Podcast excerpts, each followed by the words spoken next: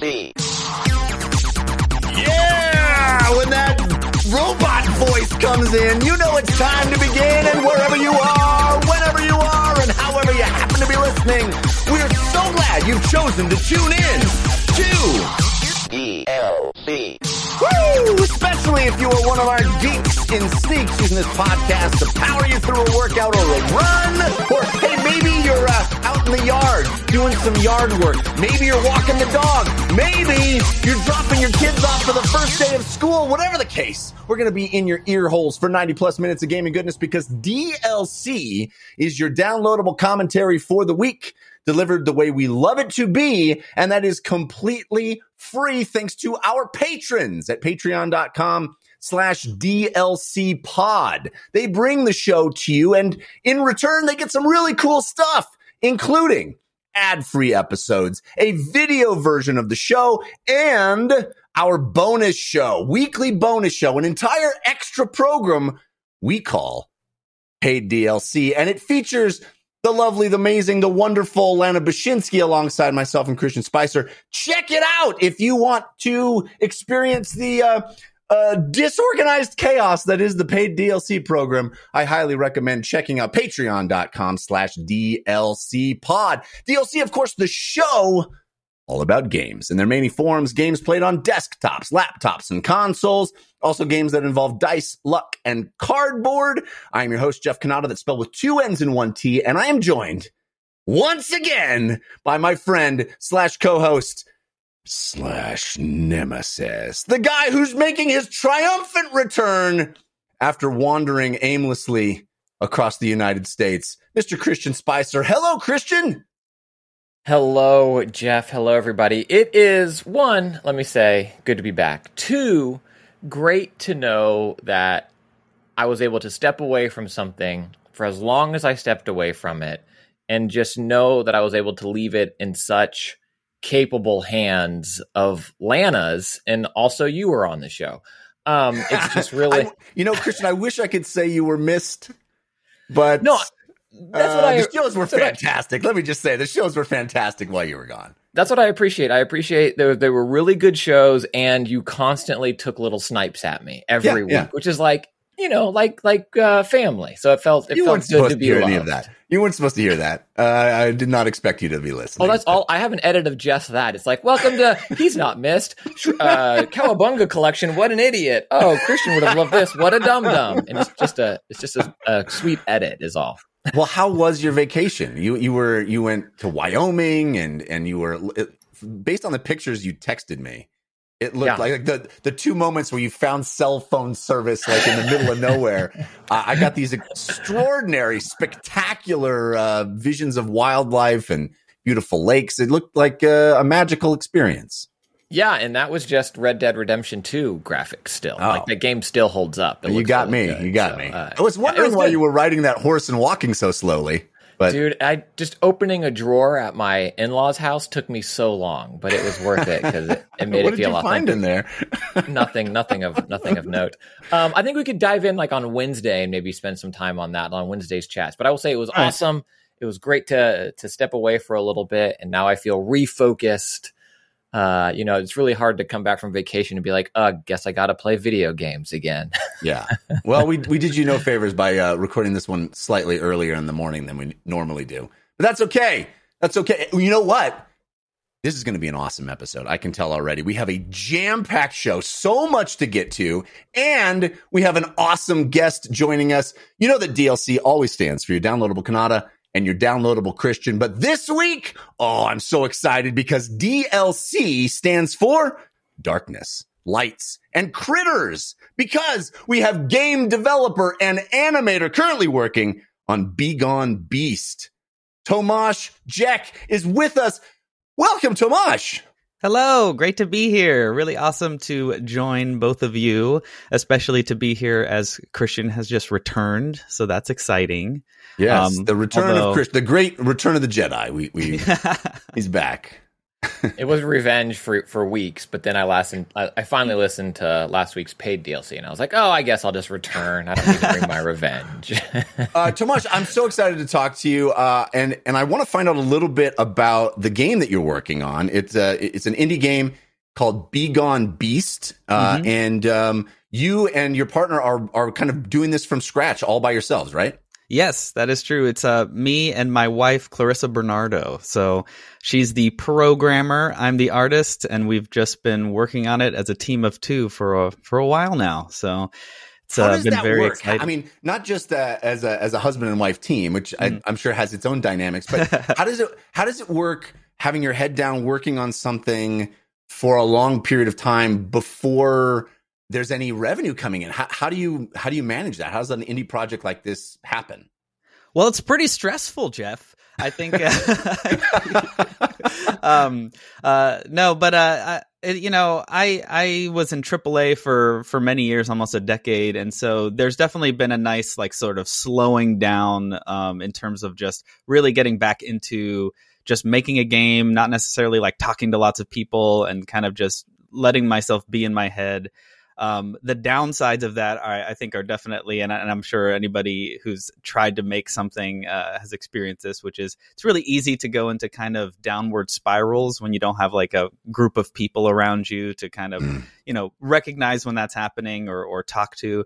Uh, and so I definitely try to utilize like my peers out there but uh but in general um it's just kind of exciting. I, I, think like there's something fun about uh pursuing an idea or things that just because they're meaningful to you rather than um you know necessarily justifying them through like kind of market research and things like that.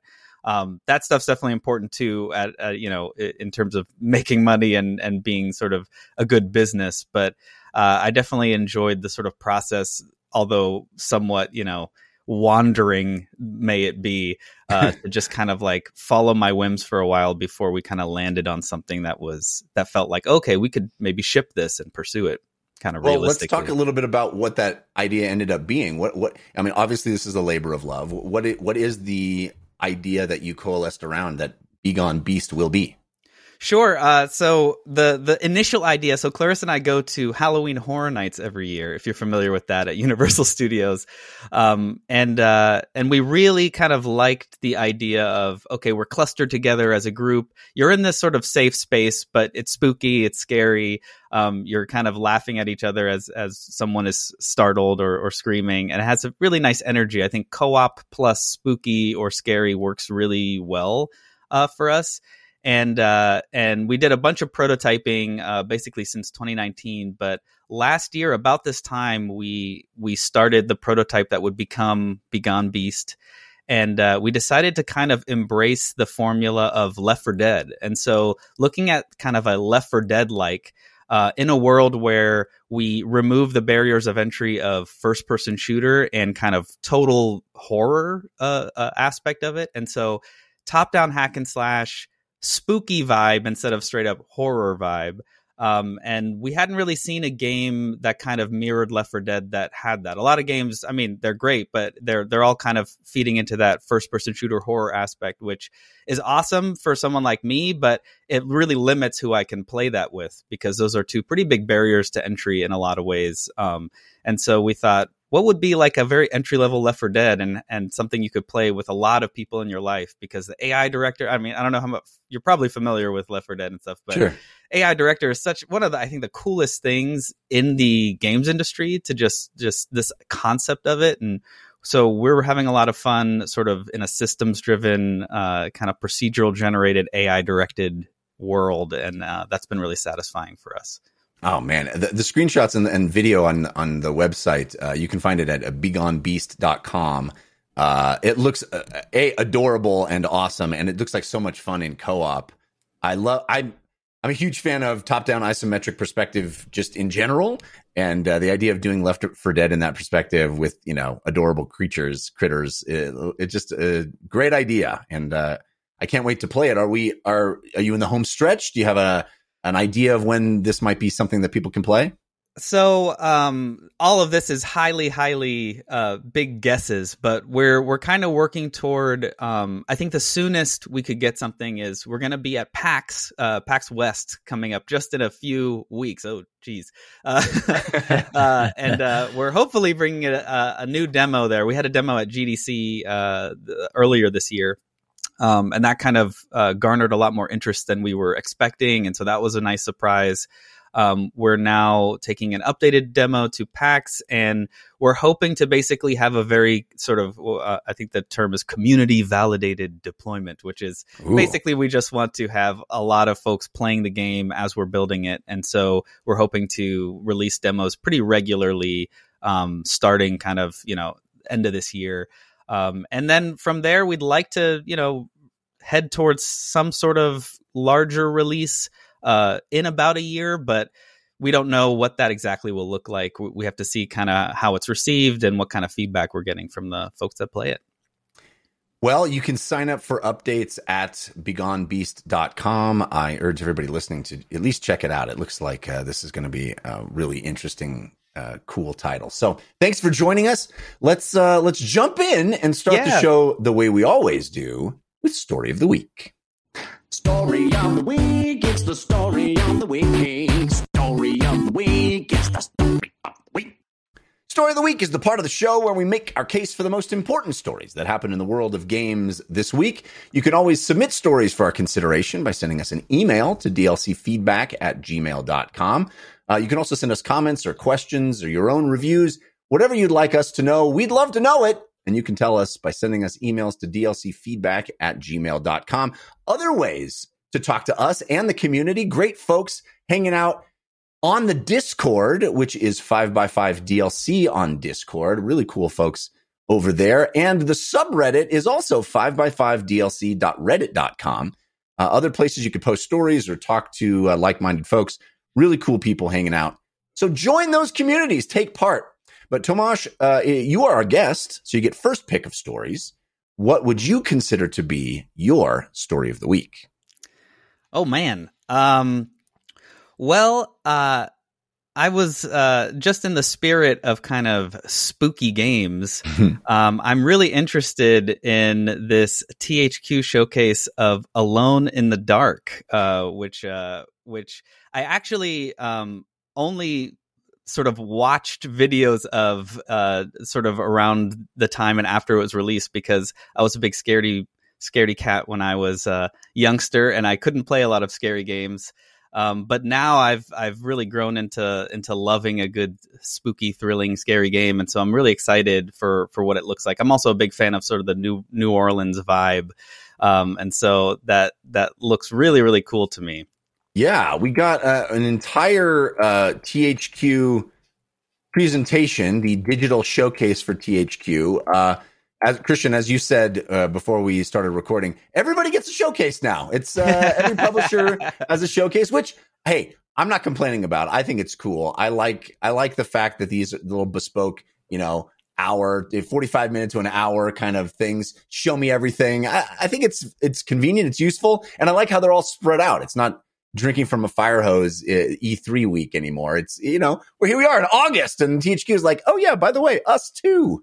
uh, but uh, yeah, the first game they showed in the uh, in the presentation was the new Alone in the Dark. Alone in the Dark, uh, a classic video game franchise. I think the first one was released in 1992, uh, which means I I reviewed it in the newspaper when I was 14. Uh, my first job as a reviewer. Um, but yeah, I mean, obviously this is uh this is a modern game with modern sensibilities. Um, Tomáš, I know you you kind of outlined what you, why you are excited about this particular game, but do you have any? Do you think the IP itself holds weight? Is Alone in the Dark a name that you think um, will garner interest just because it's a classic franchise? I mean, I think so. Like, I, again, I'm not one of the the sort of uh, cult fans of the original, but I still like you know throughout my life recognize that IP and that title. Um, so it must have some kind of spread beyond the the people that played the original or loved the original. Um, I went back to look at the original after you know after having not seen it for a long time, and it was not nearly as scary as, as I remember. yeah, um, but but maybe scary through just how uh, just how clunky the the sort of interactions were. For I think that actually you know if you look back at like the original Resident Evil and stuff too, like the sort of like inex- inaccessibility to your weapons and sort of how slowly you were to access things actually kind of really lend itself to that that fear a little bit because it's like oh to get your whatever your rifle out you have to go through this painstaking menu and then watch right. your character play like a four second animation to miss or something you know? Um, and uh, i think I, I, think it's interesting to see sort of how they called it like a loving recreation or something like that. And and i wonder how how that's gonna um, be translated. It definitely looked like you know they they made everything much more immediate and sort of modern in that regard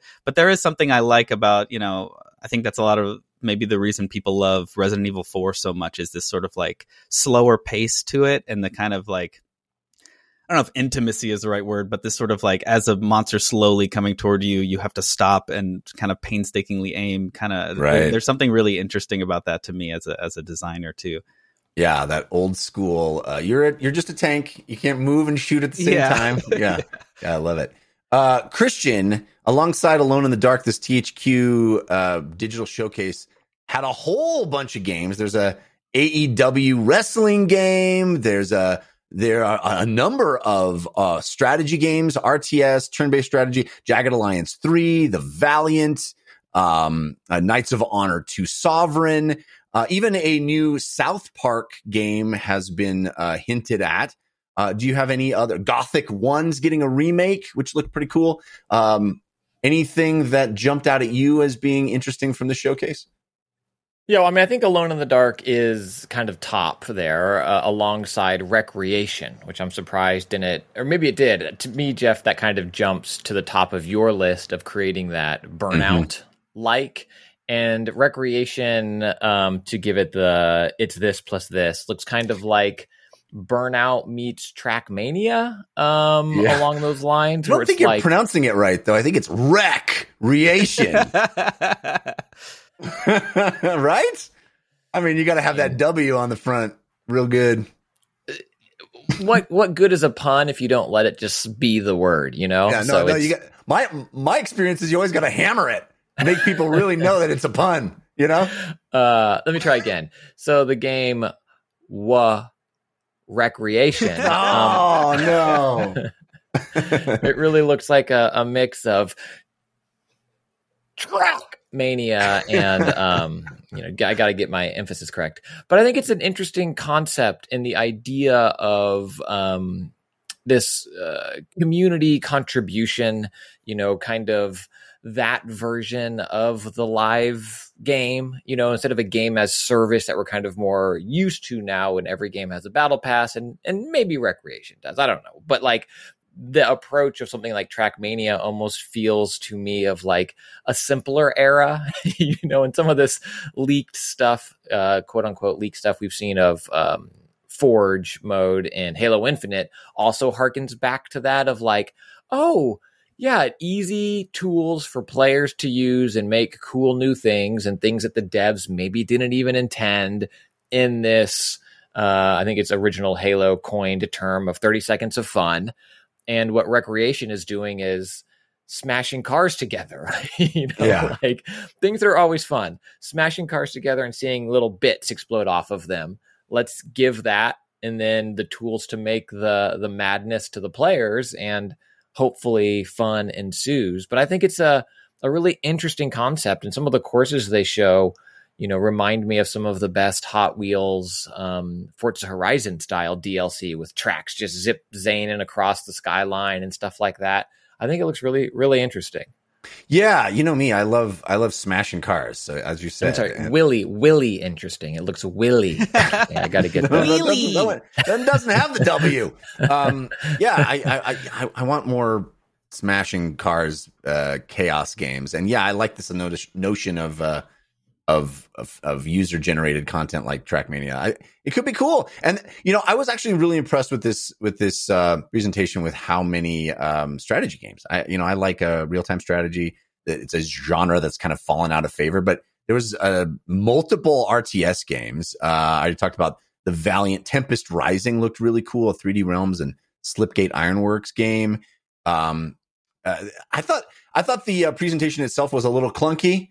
Uh, the presenters were very much people who it seemed to be uh, reading the prompter without knowing the words that were act- they were saying. You know, it was one of those kinds of things where it's like, "This game is in going to be incredible," and it's like, well, okay, but maybe uh, believe it instead of anyway. But it was a little clunky. But I thought the games uh, that they showed, uh, there was a lot of them, and uh, there was some there were some cool standouts. Uh, we've already talked about a couple. Space for Sale, which is a new base building resource gathering game uh, with an adorable little uh, protagonist, uh, looked kind of interesting. Nothing like, oh my gosh, I gotta play that, but uh, but some solid solid games. And um, Gothic getting a remake remake was interesting to me. I don't know, Tomáš, do you do you have any love for Gothic, the original Gothic game? It came out in 2001. So I don't know how old you were, probably very young. Uh, but uh, you know, that's the same year that uh, Morrowind came out and Dungeon Siege came out.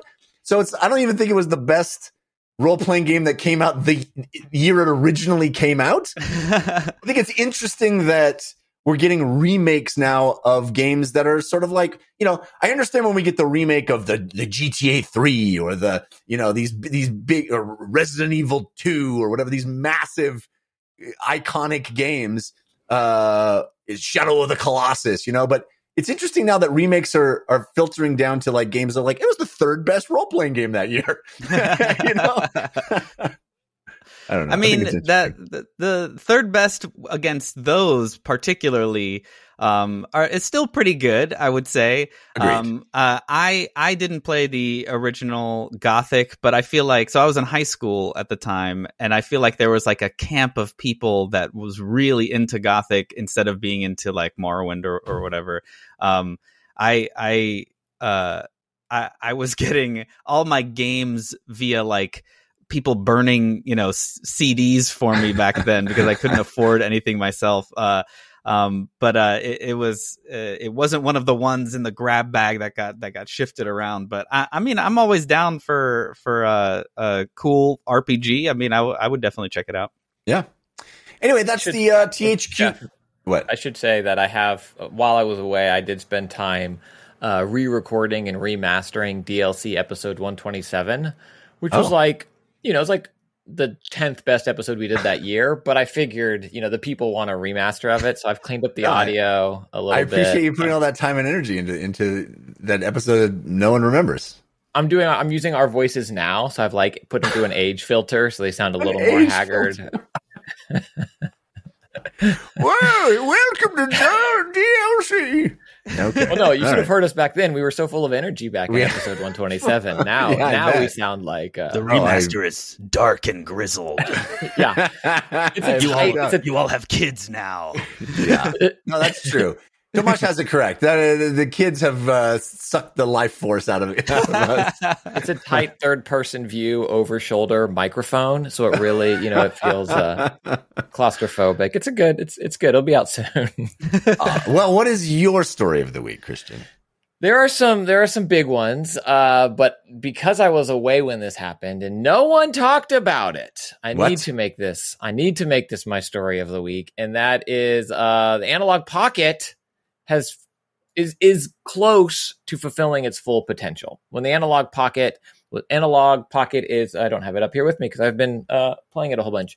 It's uh, the um, handheld, the Game Boy device from Analogue. The has a little crank made, on it. Has a little crank on it.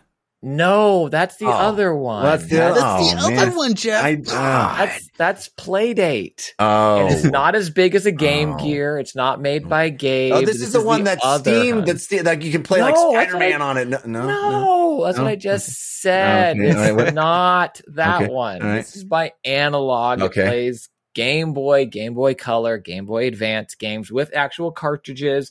Plays games like Oh, what is that? Oh, Teenage Mutant Ninja Clan? Turtles. Okay. Yeah. Oh, nice. Fall of the Foot Clan, uh, which is included in the Cowabunga collection. Just playing my character over here.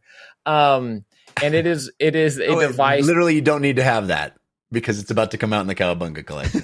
well, also you don't need to have it because uh, what Analogue Pocket has is an, what's called an open FPGA chip on it, whereas the Mega SG, I'm pointing to them like everyone can see, and the Super NT were more the FPGA is uh, allows for hardware level emulation. You've heard about it on the show before. MiSTer is also another way to bring that hardware level emulation home. So then you're playing games as if they're on original hardware versus software emulation where you are running your computer, your device or whatever and it's the software is you know changing uh, i'm using air quotes a bunch to run on that device to give a pretty good experience of running that old game but not the same experience as it would have run on that actual hardware for better or worse sometimes.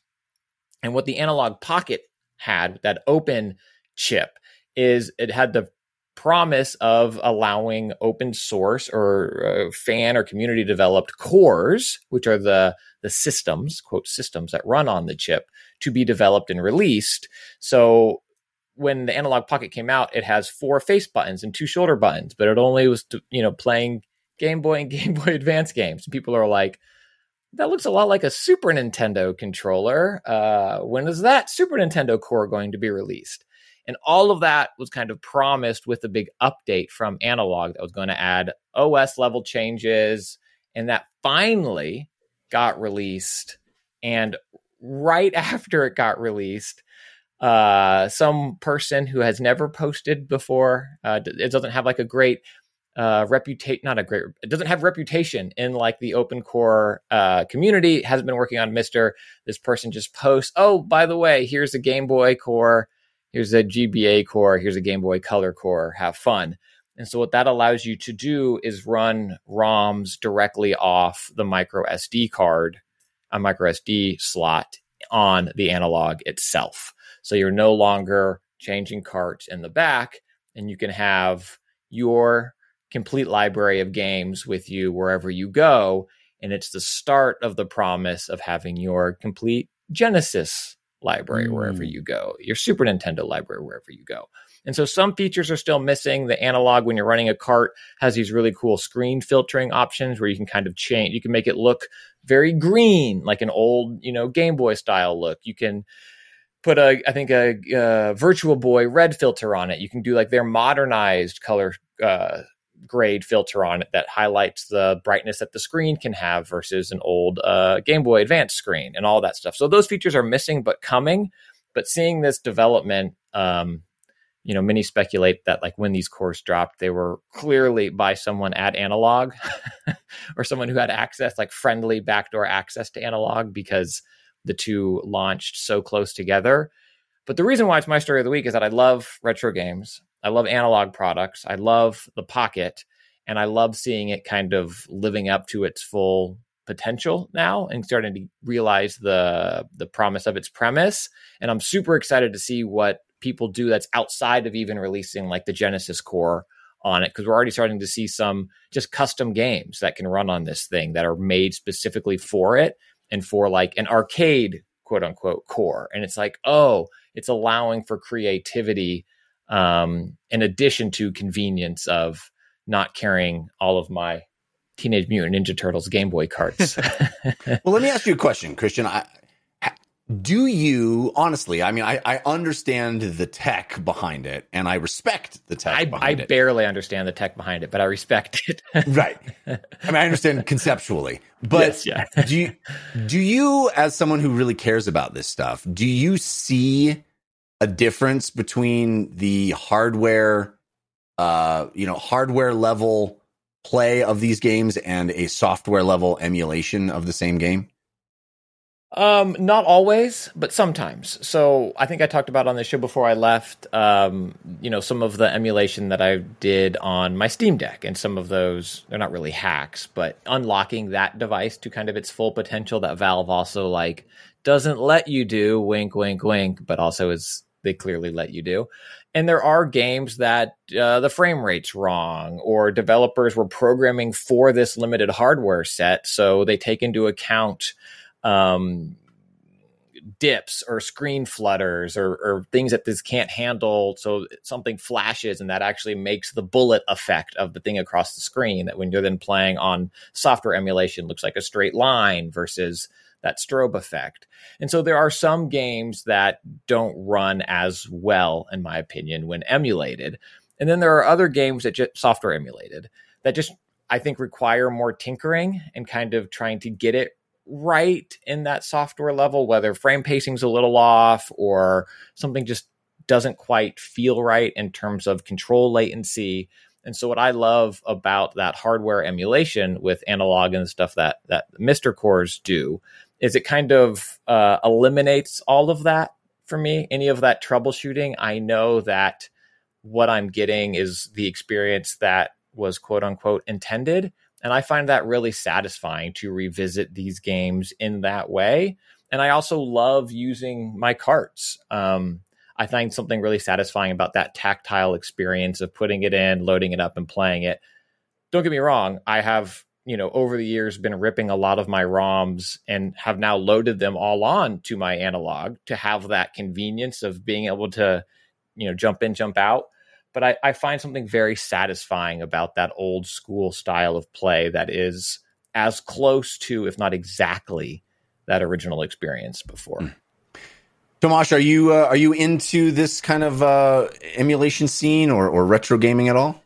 So uh, the Super Nintendo was like my first console, so that was like very very formative for me. Um, I I don't I, I wouldn't say I'm like like uh into like the analog stuff. Like I'm not against it or anything like that. I, I think it would be awesome. Um, I, I, like that it exists, and I think I, I could definitely uh, find myself like getting into it.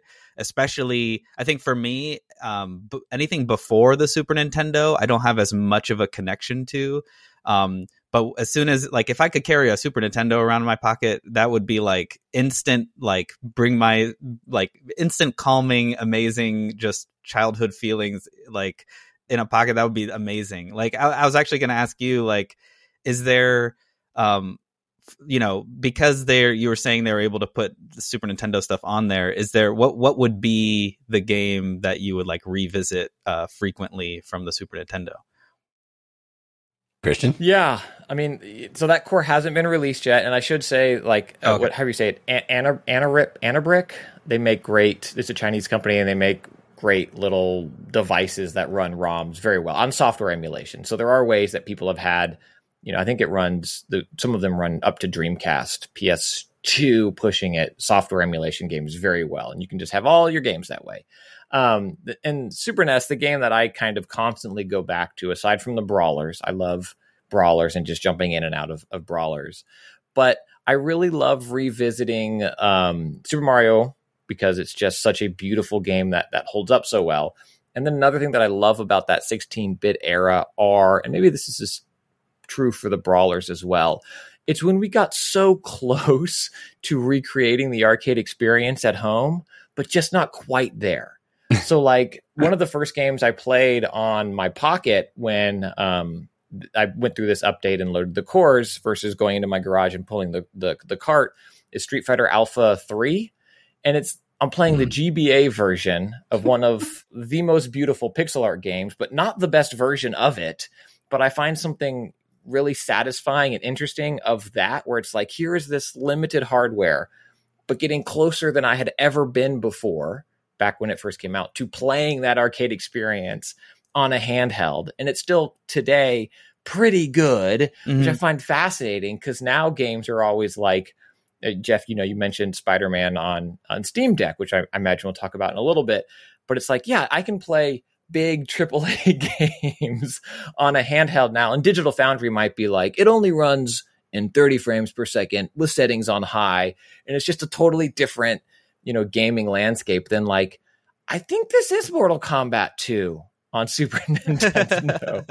and I find that era really um, analytically interesting and then also just fuels my nostalgia. Jeff, do you have any like this is the game that'd be in your pocket well, at all I times? I have the uh, SNES Mini, and hmm. uh, my son is so. Uh, my five year old is so uh, obsessed with Mario that we actually spend a lot of time playing the SNES Mini and spend a lot of time playing Super Mario World. And I think Super Mario World, you know, it was a launch title for SNES, but I don't know if anything ever got better than that. I mean, I obviously was a huge fan of Street Fighter 2 when it came out, but I would I want to play the Street Fighter 2 S- SNES version. I want to play the actual ROM or like a better version, whatever. Here's a game that I had when I was a kid that I played a ton of and is not on the SNES Mini and is not one I hear people talk about a lot, but is one I have so much affection for in my heart. I like I know those first couple of levels by heart because I played them so many times and I haven't played this game in decades. Do you guys remember UN Squadron? What? No. That's a game. It's a up. it's a side scrolling sort of shmup. Uh, you you play as a this bomber and you have to bomb. You have to shoot stuff in the air and bomb like tanks on the ground at the same time. Ah, I played that game so much on uh, my Super Nintendo as a kid, and uh, it's one of those ones where I was like, oh, if I had, you know, the exact version of it, I'd revisit it. You know, I'd check it out again. UN Squadron. Oh, but- I just looked up images of it. I I like rented this so many times. I remember that guy on the front. well, yeah, the like the uh uh uh stealth bomber thing. Yeah, that's awesome. Yeah. Was yeah, it I don't, know, I don't even know why I had that game. Like I wasn't isn't a game that I, I would usually buy. Maybe I got it as a review copy or something. I don't know why I had it, but for some reason I played so much of that game on my Super Nintendo. Ugh, it's weird. Was it was it a Capcom arcade game also back in the day? It may Remember? have been. I'm not aware of that. It may have been. Oh, it does say Capcom Shoot 'em Up. Uh, so maybe it was a maybe it was a stand up arcade game that I.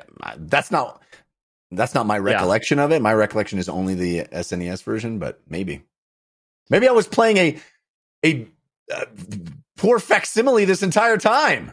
Maybe you were playing Street Fighter 2. Yeah, you didn't even. Let me see. Okay, I'm going to look it up. Hold on. Yes, it was released for the CPS arcade hardware wow. and the Super Nintendo um back in the day i love the anime oh yes i i yes the guy with the mustache and he had like yeah. the bengals helmet basically yeah um i haven't oh, i haven't even thought about that game in a long time but it just popped into my head UN arcades, Squadron. I loved it. Arcades in '89 and North American SNES in 1991. Per I gotta check out the arcade version and see if it was like way superior. Undoubtedly, isn't that funny was. though? I yeah. think this is uh, like a funny. Like you don't want to play Street Fighter Two on it. You want to play the actual ROM, but then because you didn't know that, right. like you were playing, yeah. I, I how you remember on my own petard right there. That's what just happened. Uh, all right. Well, my uh, you guys have left me some uh, awesome stories of the week. Uh, I will just say in passing that once again, Jeff was right, and we got some more uh, more delays. In fact, a heartbreaker of a delay from my perspective. Midnight Suns uh, receives its second big delay. It was supposed to be out already. It was supposed to be out like this month, August, right? Originally, and uh, got pushed to October. And now it has been pushed again into March, maybe as late as March 2023. Um, I guess it was supposed to be released March 2022, but it has been pushed back into uh, 2K's uh, quarter that ends in March 2023. So probably won't be released until next uh, you know, near spring uh, next year, which is a bummer to me. In fact, I texted you, Christian, when I heard this because while we do have some uh, some big games still coming at the end of this year, this was to me the last big game that I was looking forward to in 2023 that isn't God of War Ragnarok. You know, mm-hmm. yeah. Uh, so uh, I'm I'm I'm a little bummed that, that this one uh, got delayed. We also got a big delay for um, uh, the Harry Potter game, which I think looks interesting, um, that got pushed into 2023 as well, February. So uh, you know, is is Midnight Suns like before March 2023? To me, that often screamed late January, February. But now that window is also getting very crowded. Yeah, like mean, no, February. Keep... February is the yeah. new November. You know, it really is. It's it's pretty wild. Um, it'll be interesting to see uh, this game. It, you know, I'm it's unfortunate that it keeps getting these big, big delays, but uh, I'm still excited for Midnight Suns. Uh, but that's not my story. I just wanted to mention that in passing because, uh, you know, people text me. I'm um, but uh, the one I we don't have to spend tons of time on this, but I I'm so curious to get both of your reactions to the fact that we're evidently going to get a Pac-Man movie, live action Pac-Man movie. This was uh, reported by a Hollywood reporter uh, saying, "Hey, this is actually happening." Uh, Pac-Man project, uh, Bandai Namco is and and Wayfarer Studios. Uh, this is going to be done um, based on uh, Chuck Williams of Lightbeam Lightbeam Entertainment uh, fame, who was one of the people that brought Sonic the Hedgehog to the screen. Uh, I didn't care for the second Sonic movie uh, as much as the first, but that first one was like, hey, hey, they figured out a way to do this. This is pretty great. But Pac-Man to me feels like an, a completely different story. So, Tomáš, the reason I want to bring this story up, do you have any concept in your mind, any way that a live action Pac-Man movie makes any sense whatsoever? Like, what is your vision of how you you could pull that off? I mean, I think like it, it's. Uh, I've been sort of spoiled, I think, by a lot of movies whose whose premise on the face seems so silly. Like I was, I'll admit, I was like, uh, when the Lego movie was first coming out, I was like, "What the heck? That's stupid," you know? Right. Um, and then that became like one of the one of my favorite. I mean, so much heart and so yeah, you know, it, was, what, what, an yeah. amazing premise that movie had. And so I, I think I would give a lot. I, I'll give it a chance for sure. I think way crazier things have happened. Um, I definitely feel like you know the the idea that first comes to mind, which I I don't I don't think is a great one. It's just like what what the default is like. Oh, there's some sort of warp that takes people in or out of the game, or makes Pac-Man come out of the game, or something like that. Mm-hmm. You know, which, which is like. I, I'm less excited about that. Like, I would like to see something maybe more interesting than that. I can't. I can't think of anything right this second. It could be cool.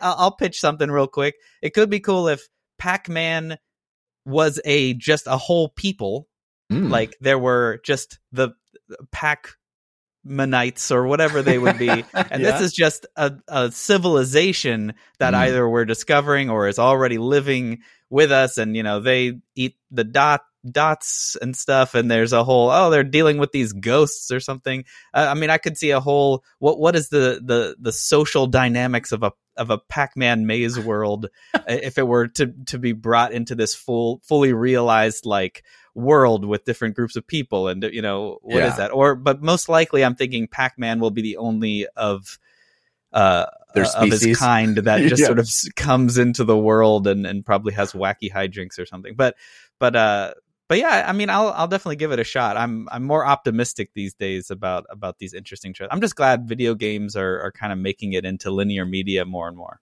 No, I agree with that sentiment for sure. And and we were actually getting good movies out of it instead of uh, you know schlock and crap uh, that has been the case unfortunately for a, a, long time with video game IP going into uh, film and TV.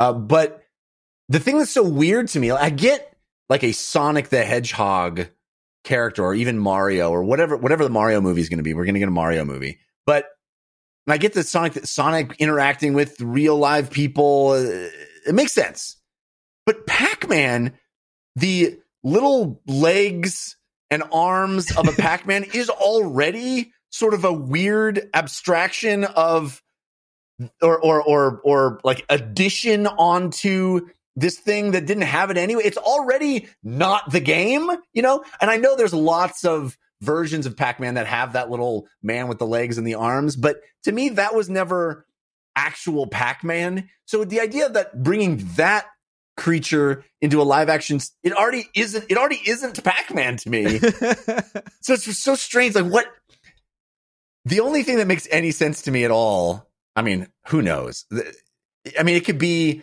it could be like a last starfighter type like you're really good at pac-man and so you get to do something mm. there's lots of different ways you could go with it so maybe there's this brilliant idea that isn't apparent to me and i hope there is i'm rooting for the movie but eh, maybe there's some way to make the movie about like a commentary on gluttony or or excess in some way. You know, like maybe you know maybe the eh, I, I think ghosts and eating a power pellet to then take on the ghosts is a cool idea. It's just this orange or orange, yellow circular thing that doesn't. I don't know how to fit that into a live action world. But Christian, maybe I feel you, like oh, go ahead. No, no, just I feel like if this was made in like the '90s or '80s, the, the I'm not saying this is a good option, but what I think the way it would be handled is Pac-Man would be warped into our world, but just as a he'd be a human in our Right. world. Yeah, so like it the would Super just Mario be this, Brothers movie. Yeah, it'd Yeah, be like- like yeah, yeah. yeah. it would be some sort of like uh It's just Chris Jim Farley. Carrey esque like guy Yeah. that just eats everything.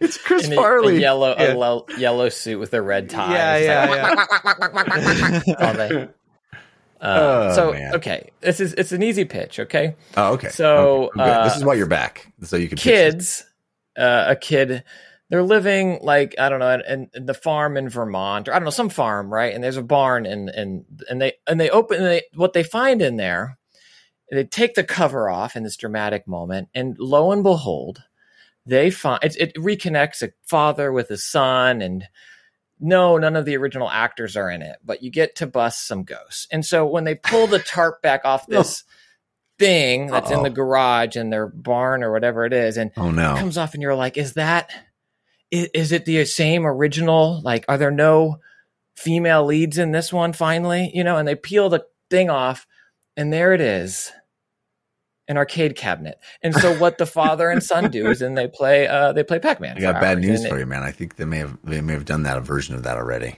no no no i'm calling this one pac-man afterlife um i think and it it just has a i mean I, I i do think and it stinks because some versions of this have been done very well but where my head naturally goes now like the 90s version yes is chris farley david spade running around being like you can't eat all that. And he's like i gotta eat it. You know whatever. I gotta hear this ghosts after us. is is this like video game character comes to like like that tube that tube thing and you know ghosts have run amuck in uh New York and the Statue of Liberty has already been used once so they need to find this other weapon that can I'm just using Ghostbusters uh, all the Ghostbusters movies now um I, Well, I don't I know. hope I hope that- it's I hope it's good, but I it hope doesn't. it's good. I I hope it does so well that they do a sequel and they call that sequel to Pac-Man.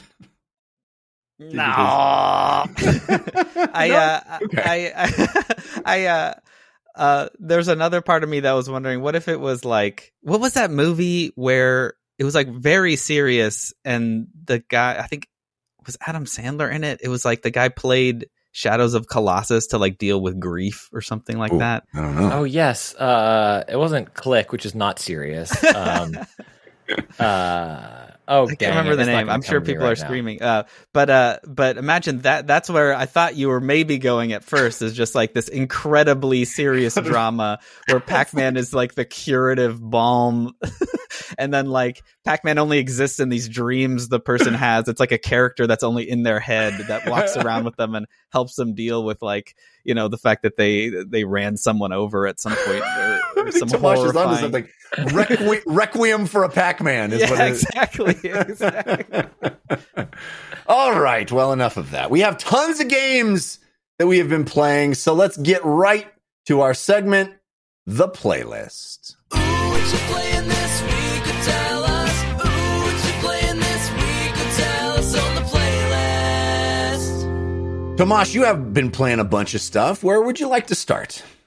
Well, uh, if we were sort of talking about kind of this retro, kind of diving back into to comfort food sort of games, um, uh, I I've been doing that a lot lately. I've just kind of been reconnecting a little bit with with old games, and I also discovered I feel like I'm super late to this, but the fact that you can turn on commentary in a lot of some Oh, of these yeah, older re-releases, and I was, and and I surprisingly enjoy that um, because it's like, oh, I know this game already, and now I can hear the creators talk about it a bit. I, I sometimes I wish it, it feels a little threadbare at times. Like I would, I wish they were kind of talking through the whole thing, but um, but yeah, I I, I went back to full throttle. I, I know that re-release is probably due for another re-release at, at this point. Maybe I'm really late to that, but um, but yeah, I, I always played a lot of um, you know those classic LucasArts adventure games, and it had been a long enough time since I had thought or played Full Throttle. I wanted to see like, well, what do I remember for this, and will I get the same sort of fuzzy feeling? Um, and I did. It, it was it was really good. I just like I I remembered there were some fun things I remembered that just sort of like uh, you know, from when I was a kid. Like uh, specifically, I, I feel like when I was originally playing it, I thought it was just a fully like I, I, thought it was just serious about itself when I started it as a kid. I thought, oh, this is a, actually a game about a cool biker guy. and, I, and, I, think the moment I realized it wasn't so self serious was when you interact with like a bunch of boxes and the main character says something like, someone ought to recycle these, you know, or something like that. And I and I got to that part again, and it just came back to me uh, so immediately. It does open up this question to me, though. I wonder what you two think about this. Of like, oftentimes I I find myself. Uh, uh, disappointed by what the sort of remaster visuals look like. Mm. Um, and I know there's a lot of work that goes into them. I'm not trying to be like, uh, you know, I, it's more like looking inward in terms of like, is this my sort of nostalgia glasses? Is this act or or can I actually be like, no, this is worse than the original, you know? um, uh, or and I wonder how people play it. Um, I have some thoughts about why I might think that, but um, how about you two? Have you played games that have like let you switch back between the two views, and and and how do you feel about the new ones? Yeah, one of the things that Christian and I talk about a lot is that oftentimes with these remasters you'll play it and you'll be like, this looks exactly like I remember it. Well, they didn't do any work at all. And then they have that feature where you can go back and you're like, oh no, it no, they they definitely did because your brain goes, oh, it was amazing at the time. Yeah. You know? Uh, but Christian, what is your uh, what's your response to that? Yeah, I mean, definitely that where it's like, yeah, Gears of War always look just like, oh my gosh, this is incredible. Um, I think, and I think we talked about on the show as well, but art design and art direction goes such a long way. And I really I like the remaster of Full Throttle. I, I think it's an interesting take on a remake or remaster of art.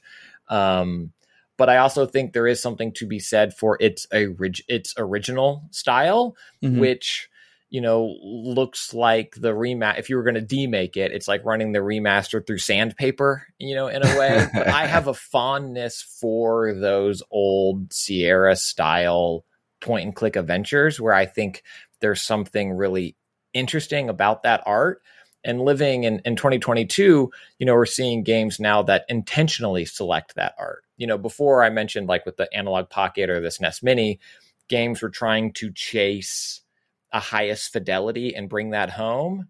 And now games, I mean, you know uh, better than I do, Tomáš, about you can kind of pick an art style. You know, you, the limitations aren't mm-hmm. the hardware anymore as much as they are imagination uh, and preference. And so I, I, like seeing that type of reimagining when it comes to remakes. I either like just clean it up because the original looked fantastic and let me run it on a console that accepts an HDMI cable, or go i think resident evil 2 remake is is one of those that really stands out of like oh mm.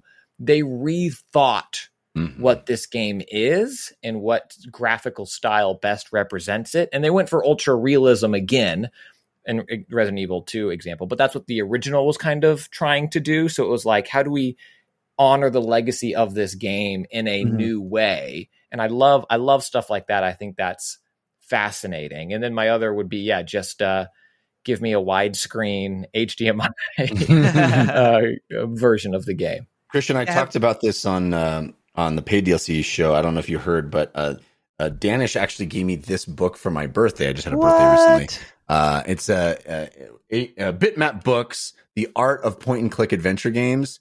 And I mean, look at how big it is. It, it this, it's like an encyclopedia. I'm holding it up for video viewers. I mean, the hard uh, part wow. is there's only relevant information on one page, and you have to pick it up at the right time, or else it's like this is not what I'm looking for. In order to open it, I have to use chewing gum for some reason.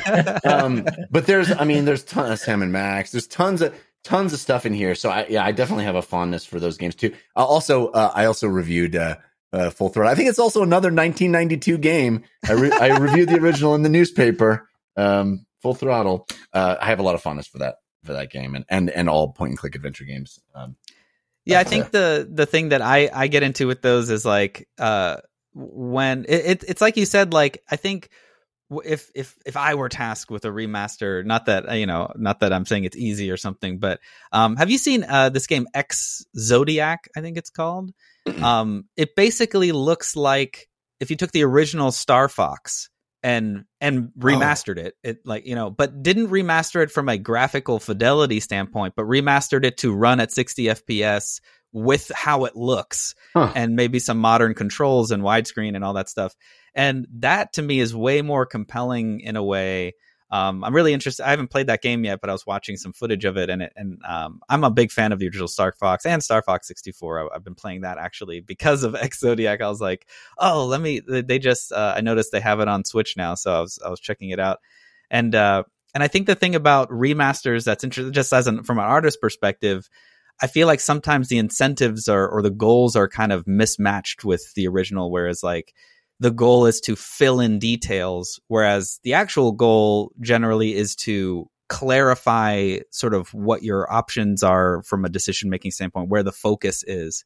And I think that's even when you're just making a game from scratch, that's incredibly easy to lose in the sort of mess of all these different elements you're putting into the game is like ma- maintaining a cl- clarity of focus on the priority information. And hmm. i think that's even easier to lose if you're both trying to increase just fidelity sort of haphazardly and then also having to somehow make that increase of fidelity still maintain this like clarity of focus. I i feel like i noticed that a lot in the initial the like the first time halo 1 was remastered i would flip back and forth and feel like why do i feel better at the game when I Mm. when it's in the sort of original version. I think it's because like the places to shoot are way easier to see and you know and all that stuff. And Interesting. and again, not to say that the remaster is worse in that regard. It's more of just like uh, kind of for me, I'm always kind of dissecting from a clarity standpoint because I find that really difficult as an artist. To one of the biggest challenges is like how do you maintain clarity with all these moving pieces and when the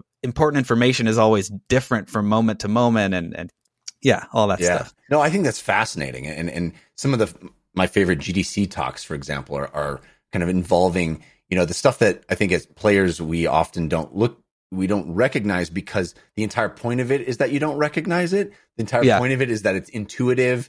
And so, you know, all the work that that folks like you do, you know, animators and, and graphic designers do in video games to uh to make i- you your brain just grasp things very quickly and and it's not just about how beautiful something can be it's how as you said how clear it is and how useful it can be to the player. And uh you know stuff like uh characters having um you know unique silhouettes so that you just the shape of them you know which character you're looking at at any given time and stuff like that. It's so fascinating to me all that work that is by design not supposed to be noticed Right. but is essential. And I, I think that's so cool Yeah, it's the reason why uh, if I ask my kids to go get something in real life, they're like, "I can't find it," and I'm like, "It's right there in front of you." But then you task them with that in a video game, and like, "This is the thing," and I'm like, "How did you yeah find?" And they're like, "Well, you know, the, it's presented in a way that makes sense, unlike their room, Yeah. which they have not presented in a way that makes." Yeah, Yeah, there's like you- a you- thousand little cues that that sort of point point them and and yeah Yeah. Yeah. The- you run through the open world game and you know exactly which plants you can hit, Right, collect. right. and, you know, it's so cool. Uh, you have lots of other stuff on your playlist. What else, uh, what else you, you want to talk about?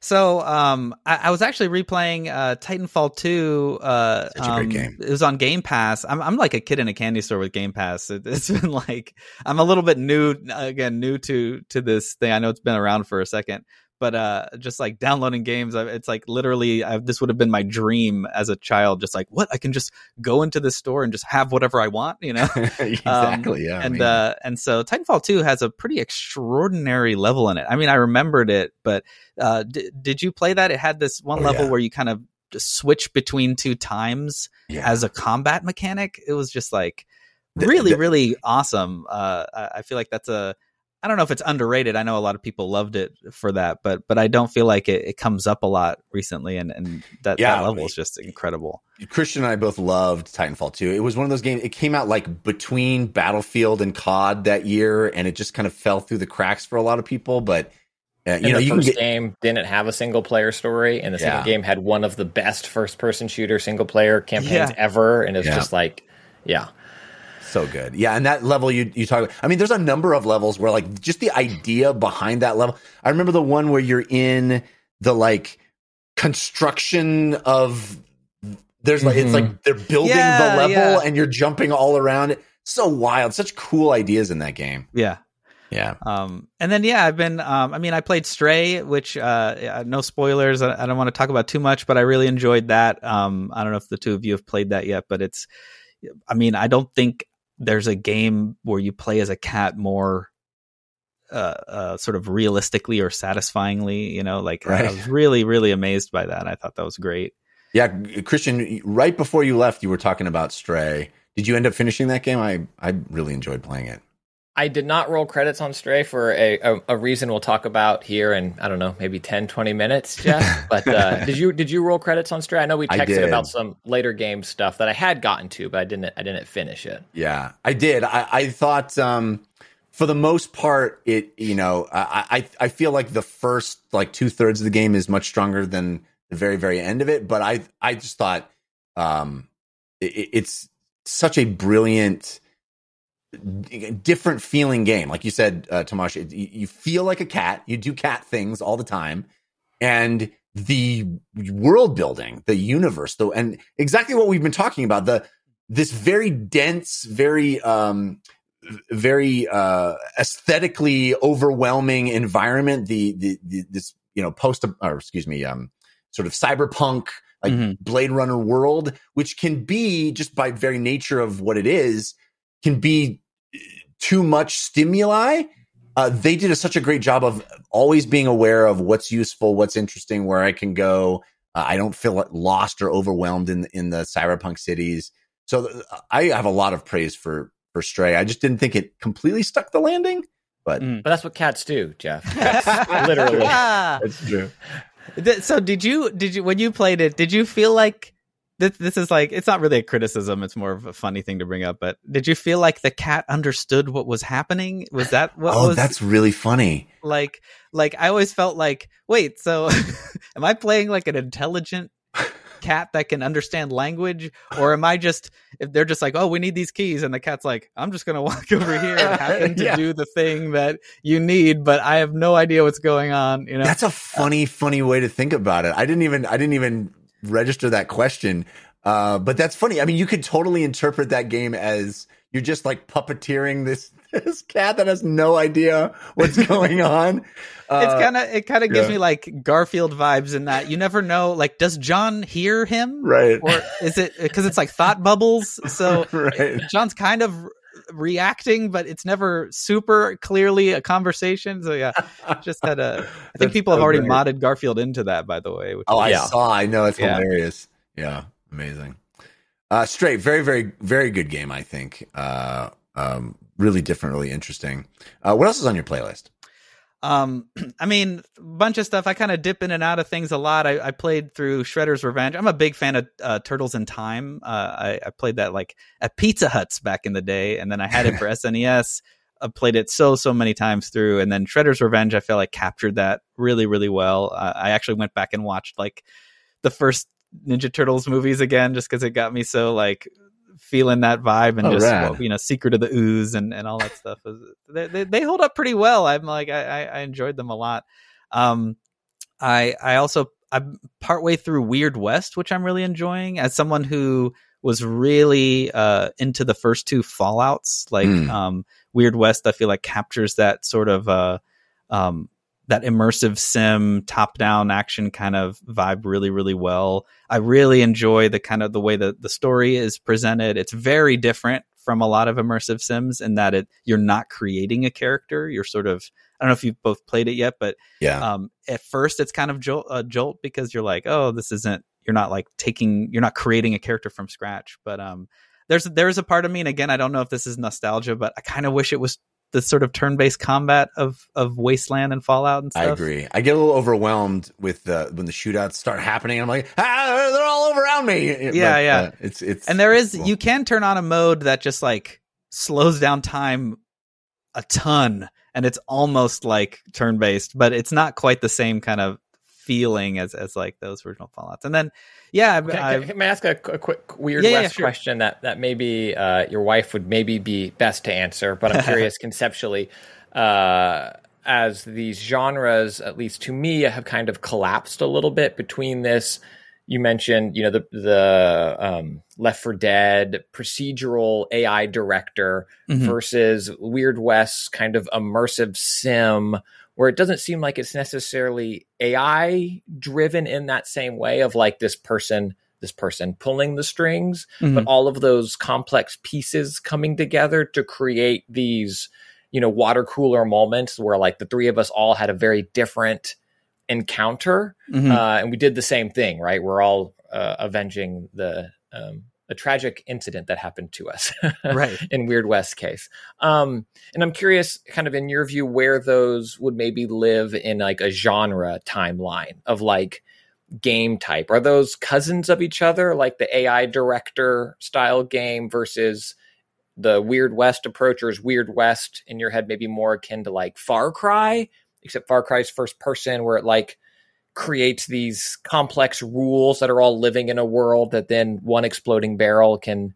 set off this chain of uh, NPC reactions. I'm curious if you have thoughts there. I mean, I'm sure there's tons of connected influences. I see, I see. I don't know if I have the right words for the, this, but I see like Weird West as a direct sort of descendant of like the original Fallout, like Deus Ex, Mhm. like that kind of thing, where it feels like, um, it feels like here is a sort of ecosystem we're letting you interact with, and you, we're letting you pull push the knobs or you know, like like change all these settings by influencing this ecosystem and you can see how things like play out as a result um which which is a you know that's a systems driven game like it has all these different interacting systems that are kind of simulating and then you go kick one out or you blow one up or you change one dramatically and then you want to see how all the other systems are affected i think that that's kind of the the thing there but it still feels like you're presented with these curated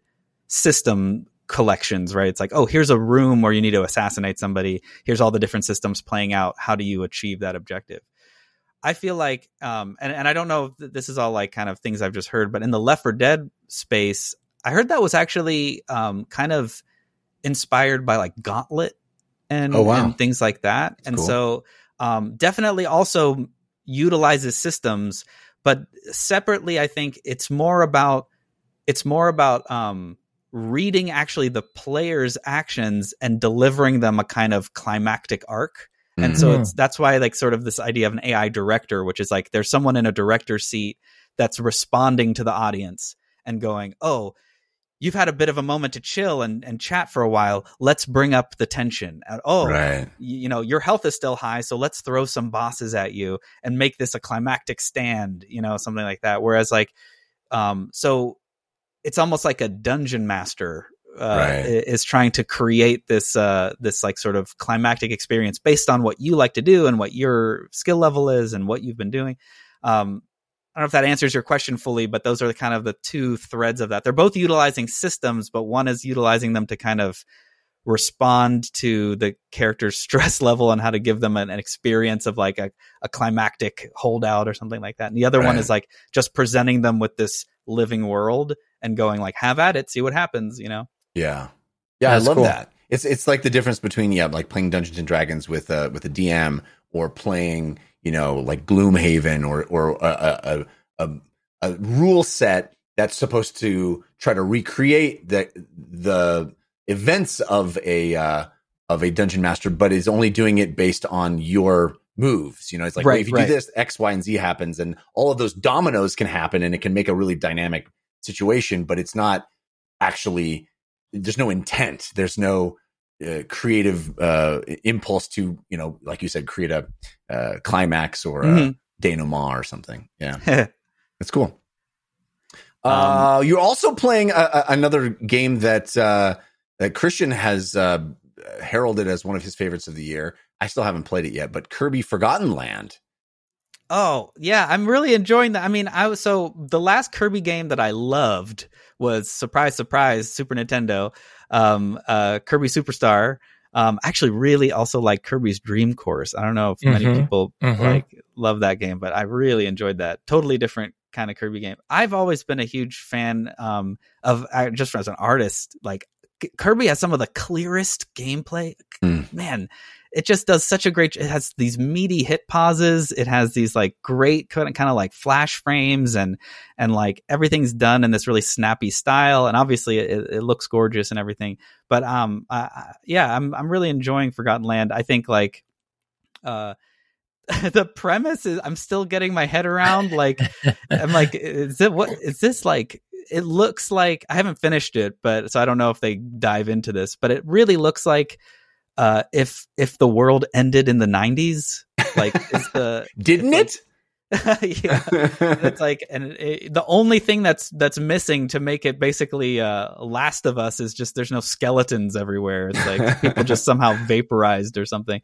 Um uh and uh but then you just throw kirby in there. And that that speaks to me a little bit because actually the game i'm creating Begone Beast is is a lot about putting like you know what if mario entered resident evil you know like this, this idea of like putting this vulnerable squishy character um, that that's adorable and that you really you want really want to protect, and then putting the you know kind of a more grounded, uh, uh, sort of serious spooky danger in there, and and so I, I I'm really enjoying that. Obviously, Kirby still even the enemies in it are super fun and cute, but that there is kind of like a seriousness to the environment that that is almost a little disconcerting. And Kirby still just shows up and just dances, right? Kirby's like, yeah, yeah. you know, and doesn't take into any. It's like I'm in a new world. I don't know. I It's skate the, uh, around. Yeah, The uh, embodiment of the "this is fine" meme. yeah. yeah, Uh, I still got to play that game. I, I really have been meaning to pick that up. Um, everybody it's fantastic about how and great, great co-op. I think uh, I Yeah. think you and your kiddos could have a lot of fun with it, Jeff. Also, Yeah. where one person is just playing as um, uh, oh gosh, what are they called? Not a Tweedledee. Um, Waddle Whatever. Dee. Waddle Dee, yes, thank you. Clearly not uh, Tweedledee and Tweedledum. So you don't, you're not, don't have the same move set. You're just kind of throwing spears, but it's a really fun support role for someone who doesn't want to worry about using Kirby's powers, or inversely, I think a really great role for a parent to play Yeah. Mhm. um, and let that other person then experience the full um, offering that Kirby has without feeling stressed out about messing up because you have that support role Yeah. kind of clearing up the area around you as you explore. Really, really interesting uh, co-op. Version. I'm actually I'm actually really into uh, this is something we're looking at for our game as well is this sort of more asymmetric role from a like narrative and sort of stakes standpoint. So like Sonic and Tails like is the great example of that. It's like when you played Sonic with a friend uh, on like the Sega back in the day. It's- So like if you're Sonic, the stakes are really high. If you die, the, the game ends. You control where the screen scrolls. You have to do everything carefully. And Tails can just kind of like throw themselves just into everything without worry. They can die a thousand times.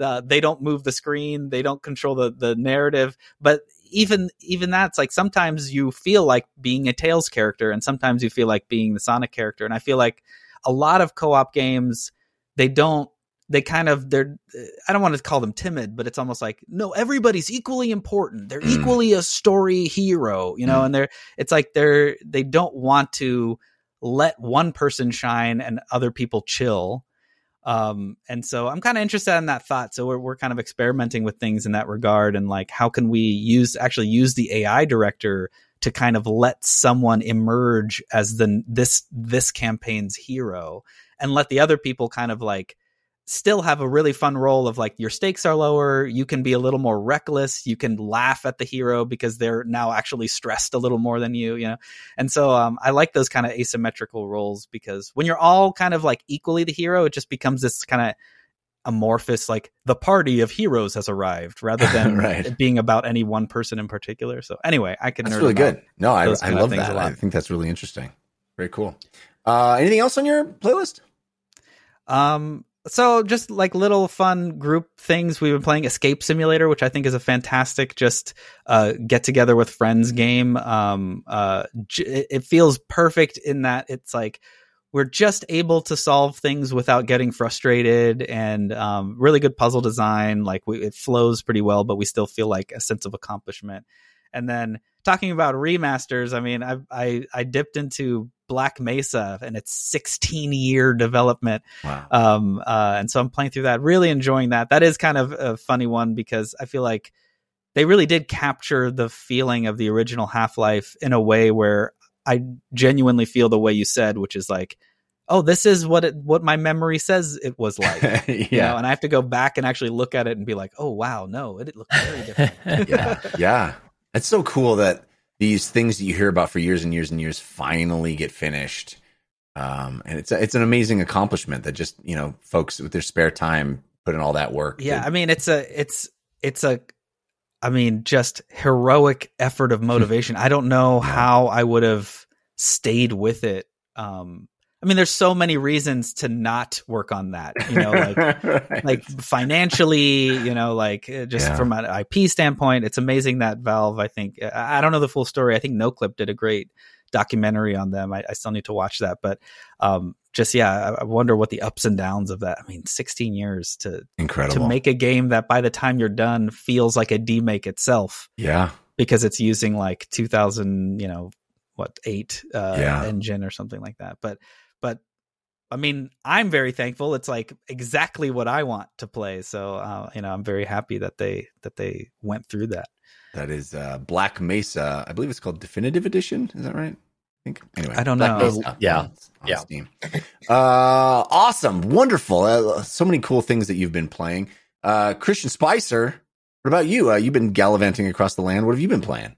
Yeah, so I'll start with something that maybe transitions well out of Black Mesa, but uh, I got to play the newest Sonic game start to finish, and I will say right now that it is one of the best Sonic video games I've ever played. It's right up there with Sonic Mania, um, Sonic and Knuckles 3. It is absolutely incredible. And I know you're probably thinking right now, wait a minute, you got to play, you're telling me that they finally nailed 3D Sonic and they made a 3D Sonic game as good as Sonic Mania and you got to play it already? No, I'm not talking about that game. Of course, I'm talking about Sonic Triple Trouble 16 bit, which is a fan made oh reimagining of Sonic Triple Trouble, which is a Game Gear game. This is by Noah Copeland, and he had been working on it, I think, for five, six years. And it is a 16 bit version of the Game Gear Sonic Triple Trouble in idea, um, where the Game Gear version, of course, 8 bit limited. It, it was kind of built on this bounty hunter style approach to Sonic. But what Sonic Triple Trouble is, Tr- Sonic Triple Trouble 16 bit what it is as it exists today it's as if we're in a parallel universe where sonic and knuckles 3 came out and then that team made an honest to goodness sonic 4 for genesis. And not the sonic 4 that came out as like episode 1 on iphone 5 or you know whatever that was. It harkens back to that you know peak 16-bit genesis era Sonic game design, which again, right up there with Sonic Mania in my book. I think Sonic Triple Trouble 16 bit is probably my ranking would probably be Sonic Sonic Mania, Sonic Knuckles 3, and then Triple Trouble. Uh, and what's fascinating about Triple Trouble, it is, is this fan made project. And the way that, similarly to Valve and, and Black and some of those projects, Sega seems wholeheartedly willing to support and let exist. Well, let- Um, how do you play this? Do you need an Analogue Pocket to play this thing? What are you What are you playing it on? It is a free PC game. It is out Mm. currently on PC. Runs great on Steam Deck. Uh, um, uh, Noah said that the Android version is coming soon, um, but no timeline. This again has been a labor of love, one person development. Uh, you know, remake, but it's it's bigger than just a remake of the Game Gear game. Um, it brings in new mechanics and uh, those bonus stages and tweaks what that Game Gear game was, which was very simple, still a, a fantastic Game Gear Sonic game that mostly gets overlooked, but brings it more in line with what Sonic 3 and Knuckles would be, where you can play as Knuckles. Um, you can go in and even change. You can play in widescreen if you want. You can play four by three if you want. You can change the frame rate of those bonus stages to be 20 frames. I think the default is 20 frames per second, which really harkens back to how those 3D sphere, you know, kind of bonus stages felt back on uh, Genesis era hardware. And then it introduces fun that seemed like, oh, I did. Did I do this in a Sonic game? Is this a mechanic that is a thing, or am I just kind of remembering that it could be a thing? Like those kind of gimmick levels of like a snowboard level or like a, Yeah. on the biplane and like that kind of thing. And really introduces some fun new ones that work really well, and then others that aren't as good as the series highs. But also, I have to really respect for trying new style of those types of gimmicks as well. And just and the music's fantastic. Like it's a game that I've been following for a little bit in terms of on that Sonic fan community because Sonic Mania also kind of came out of this world of like Sega letting people play with that IP for years, and same with um, uh, Sonic Origins to some extent.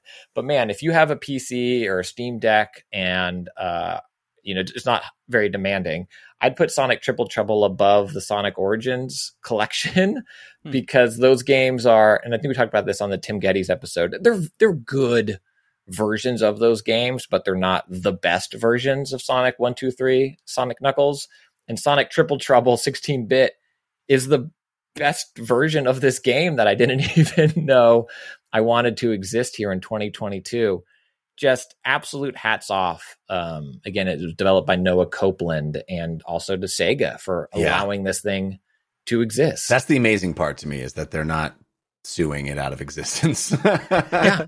and there's been so many of these things, like Sonic being added to Roblox, and like I think that Yeah. becoming a standalone game in its own, th- and and uh, that started as Minecraft. these fan made projects. Sorry, go ahead. Oh no, just uh, that the the Sonic stuff in Minecraft. I, I my friends' kids are like Yeah. obsessed with, and My- it's like My kid is obsessed with Sonic. I'm like, based on what? I know what? It's crazy. I, in fact, as you were talking about this, I'm looking at the video and I'm like asking myself this question: Do I introduce this to my son and then therefore potentially risk the loss of my Steam Deck to little kid hands? well, I will say you can also start with uh, you know Sonic one or two. Um, there are other ver- like Sonic Mania on Switch. Start there. That's a fantastic game and an, a great way to introduce your son to Sonic in a way that does not rip your Steam Deck out Dude. of your hands. my kids are obsessed with Sonic. In fact, my daughter, who doesn't even you know play the games really, i obsessed every morning goes, I want to do the Eggman, Eggman. It's a YouTube video that's like an exercise video that has the Sonic characters doing exercises, and Eggman is a big one. And she's like, I want to do Eggman, Eggman. She's it's huge, loves it. It's Yeah, it's weird how these characters, these IPs, endure. You know, Yeah. it's wild.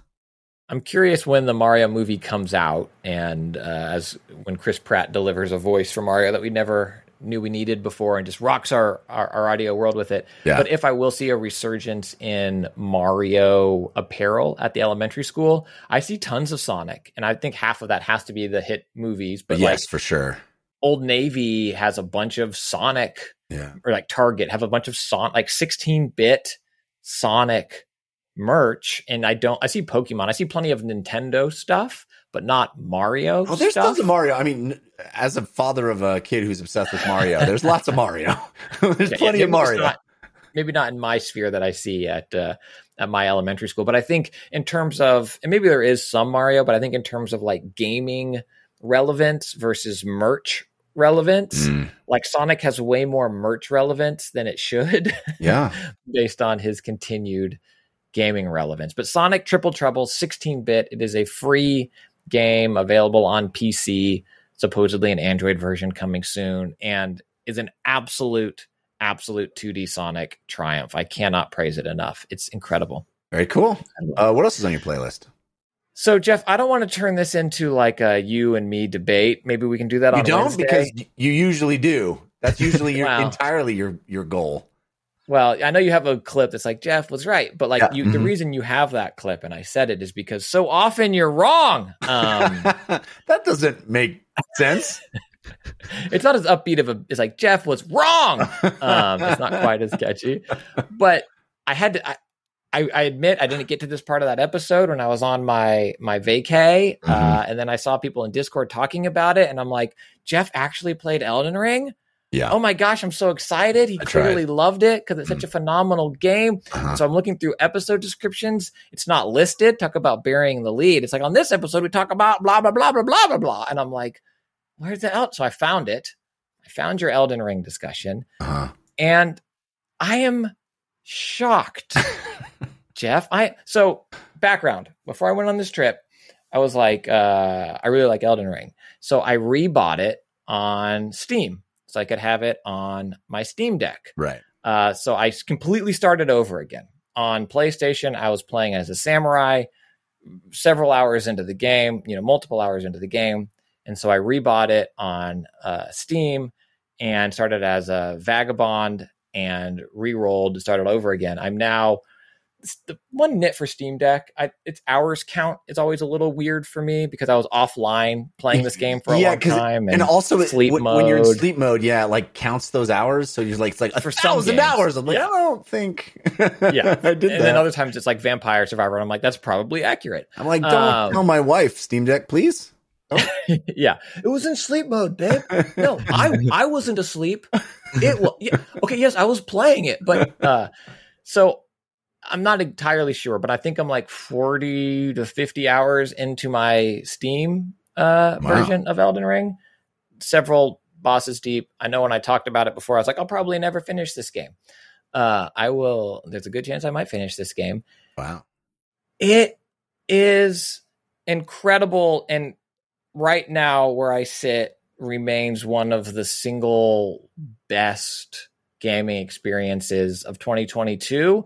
And it's hard not to uh, just speak in total hyperbole and be like, ever, because other games blew me away back in time as well. That now, you know, it's hard to go back to 1998 and be like, oh my gosh, what this game did is revolutionary.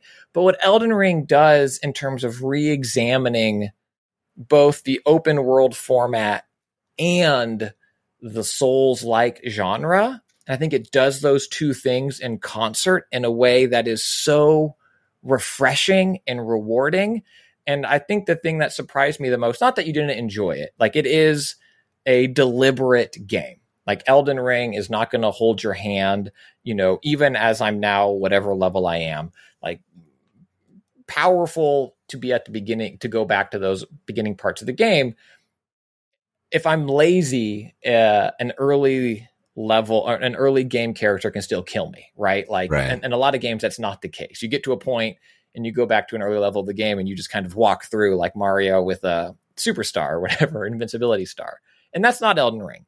But the level of exploration and reward and creativity in terms of aha moments, I think are unlike anything else in games. And so, you know, oftentimes people make, and maybe it's like the glib comment or joke, like, well, it doesn't, it doesn't tell you what to do. It's just like, oh, bury it in menus.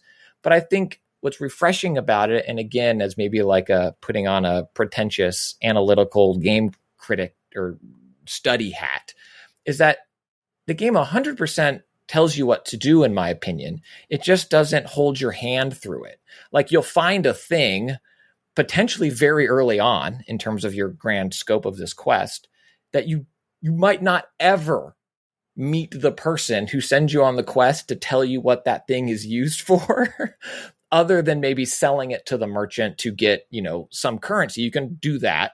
But also you'll have this thing where you'll you'll find this quest giver who will tell you about this thing that then transports you to another part of the level that does this other thing. And then because you did this other thing before you have this aha moment of like i can now do this to get this thing and it all comes together and sometimes it gives you a powerful weapon sometimes an armor set sometimes nothing in, that you actually need where you are at that stage of your playthrough of the game.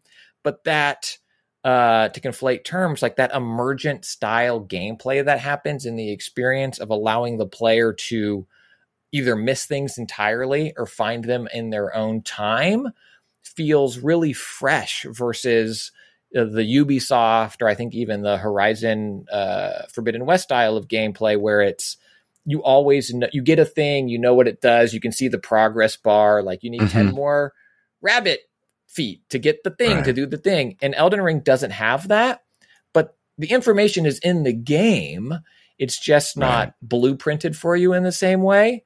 And then the other thing that I think constantly blows me away is I re explore old landscapes and get into new ones is every time I see a thing, there's always something interesting there. Like, and maybe part of that is because I don't necessarily know the thing that I'm getting is quote unquote worthless. You know, you know, because I don't. You, I do. I take down this big open world mini boss or whatever. Then it's like, and you get an orb of pounds, and I'm like, I don't know what that does yet, but I still have that satisfaction of like achievement unlocked. You know, like that Mm. nice, like you did a Yeah. thing, you get a thing moment that I find so deeply rewarding, and then that is layered into the combat being itself rewarding that 30 seconds of fun of you know getting by by the skin of my teeth or going out and grinding and coming back feeling like i'm op and then either being proven that i'm wrong because i get lazy and i try just to pound my way through a boss where i still need to respect its timing or going in and just mopping the floor of this thing that had been an impediment for hours before and feeling that satisfaction i love how it kind of looks back at gaming's past in terms of that old, dare I say, Ultima style approach of like pen and paper in the back of the instruction manual to be like, okay, um, divine worshiper Hendra needs me to do this thing. And I write that down in my first 10 hours of gameplay. I have no clue what that is. And then later someone's like, Have you seen Hendra? And I'm like, huh? I have. I've seen Hendra. you know, and you have these these moments. Um I I- remain blown away by it. I think playing it on Steam Deck is 100% the right way for me to play it, mostly because of that sleep wake function, sleep wake function that is almost flawless um, in terms of, of of working for me uh, and being able to dip in, dip out quickly. Yeah. Whereas on PC, it's just harder to do. And the last thing I'll say is I also think playing it on Steam Deck makes me think it's prettier. Whereas like on Yeah, PC or I buy that. PS5, like I love the grotesque designs, but it's not Horizon. Right. It's not uh, you know, Last of Us, the remake, what we've seen on those videos. It's not that, right? It's not pushing graphical Right. intensity in that way. But at the same time, playing on my Steam Deck, I'm like, I'm I'm playing on my Steam Deck, which makes Okay. it seem incredible. So I love that you brought up uh, Ultima. You know, U- U- Ultima Seven is my favorite game of all time. Ultima, the series Ultima is my favorite franchise of all time. Um, we got an email from Daniel. Daniel Kane wrote in uh, DLC feedback at gmail.com. Basically said, uh, Elden Ring is my new Ultima 6 and talks and appealed to my love of Ultima games and talked about how, uh, it has that same discovery joy that you were just talking about, fun and exploration. Um, it's uh, here's a quote from him. He says, uh, "I'm not saying Jeff has to love the game or will find the same joy, uh, but uh, the level and world design hasn't existed in any game to this level, in my opinion, since Ultima Seven. Um, which Ultima is six or Ultima Wait, matter. I mean, he's saying uh, Ultima Six was the game for him, and then Ultima Seven Oh, also did that, and you know, so Got it, got it, it, hasn't existed since Seven, um, because Eight and Nine are garbage games. Um, but I want to have this feeling so badly. I'm not anti Elden Ring. I just haven't. It hasn't gotten its hooks in, in me. And uh, Danish has uh, uh, offered to be my Sherpa and like be on with me. We just have to schedule that. It's bad because I'm bad at scheduling things. I want to get. I'm going to give it yet another shot. But the thing that I said on the episode that it, that that remains an impediment to me is that I. It's not that I need my hand held. I don't think that's the case. It is that I don't. I'm not drawn into the world. I, there's. I'm not curious about anything, and maybe I just mm-hmm. haven't found the thing to be curious about. But I'm not curious about what's around that next corner. I don't. It doesn't feel like there's there there. Clearly, I'm wrong because everybody that talks about this is like, "Oh, the exploration's amazing," and there it's always new things to find. And I just haven't found that love. I just I find the world drab and uninteresting. I I'm not I'm not curious about what's or what's next? What was going to kill me next? Um, so I'm going to give. I, I will give it yet another shot. I know Danish says he's going to you know help me through it and and and give me some some Sherpa love. Uh, so we'll see. We'll see because I you know I love those Ultima games, and if if that's what it means to folks like Daniel and folks like you, Christian, then I want to I want to experience that. I'm not I mean, anti the ultimately- game.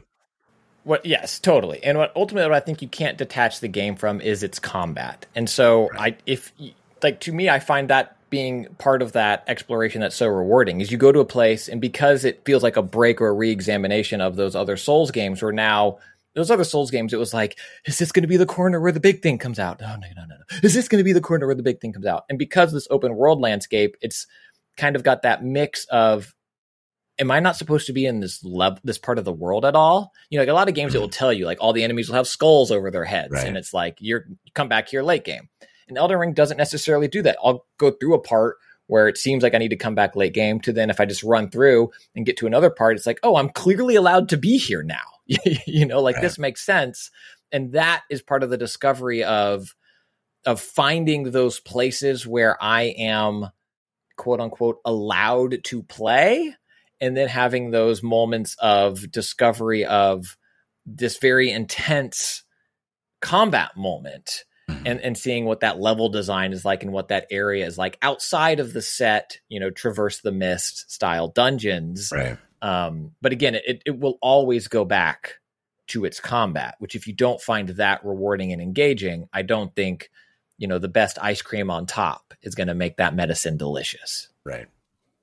Well, I'm glad you love it. Clearly, I am in the minority here in, in not sort of getting the game, not not it not jiving with me, and uh, and I I want it to change. I do. I do. Uh, I don't want to rebuy it. I have it on PlayStation as well. I don't want to rebuy it on the PC, but I'm tempted to give it a shot that way. Um, but I'm, I appreciate that you're uh, playing more of it, and you're you know everybody loves that game. Everybody. My kids go to bed early. We were in rooms where we're all in the same room, and then Dad was like, "Zip." Tomáš, do you have a do you have an Elden Ring opinion? I do, and and and uh, Christian, I'm afraid you're not in the minority, or Jeff isn't in the minority on this podcast. Yay! I so again, I'm very much with you. I want to love this game so badly. Uh, uh, I so my experience with it, uh, I think, was a bit tainted, um, and so I need to go back to it. But I played it basically uh, be, because I had downtime because I got COVID, um, and so I was playing it in this like stupor Uh, and and I wasn't really reading anything and I was just going through it. I think I spent 4 hours never having sat at any campfire or anything. So I didn't get a horse or the ability to level up and I didn't know that I wasn't getting these things. right. And I- and I was like, I was like, man, this game is real slow. I am wa- like, I just keep walking back to the same place I died to get my experience back that I don't see a way to use, and and like then I would like fall asleep for a bit, and uh, and uh, but I mean, the world is is amazing. The I feel like their character and enemy design is it's just like as an artist that's been around a long you know while like looking at a lot of different designs it's it's just so creative and unique and and creates this very specific um kind of mystery and and and uncanniness and and I love it so much. But yeah I need to go back into it maybe in a more uh uh sort of open and intelligent state where where I'm not just kind of like trying to brute force my way through to having fun. I'm like the fun will start soon. I just need to kill a couple more things. Well, no, Um, I think I do think that Elden Ring is the COVID of video games. I'm constantly asking myself, did I get? Do I get it? Did I get it? I don't think I. I maybe I got it. Allergies? What's the test to know if I get this? I, I mean, along those lines, whether it's Danish or a guide, I think part of my replaying it now on Steam Deck versus when I played it at first launch was there wasn't as much information, or it was still kind of that community feel, which a lot of people I think really love. Of like, you have to follow the Reddit thread because people are actively discovering things. Versus, I'm not ashamed to be like, you know what? I haven't found the map for this area yet. I feel like I've explored everywhere. I'm gonna find where's the map for this. But Oh, there it is. Do you spend a lot of time on guides and like how do I level my character, all that stuff? I, I'm old. Not a lot of and I don't like doing that. Well, I mean, I think maybe I keep pushing a lot of things to Wednesday. Uh, maybe Yeah. this is that style of conversation. Yeah. I not a lot of time, but I'm not afraid to use them. You know, I Right. think my time playing a lot of late game Destiny 2 and dipping back into that over and over and over again, especially because I go back for those big moments, but I've been away from it for so long that like, yeah, I'm going to read the guide and see where should I be? How do I maximize enjoying this new content to get into it? And Elden Ring's the same way. I'm playing, I'm experiencing, I'm having tons of fun, and then I know I love the game.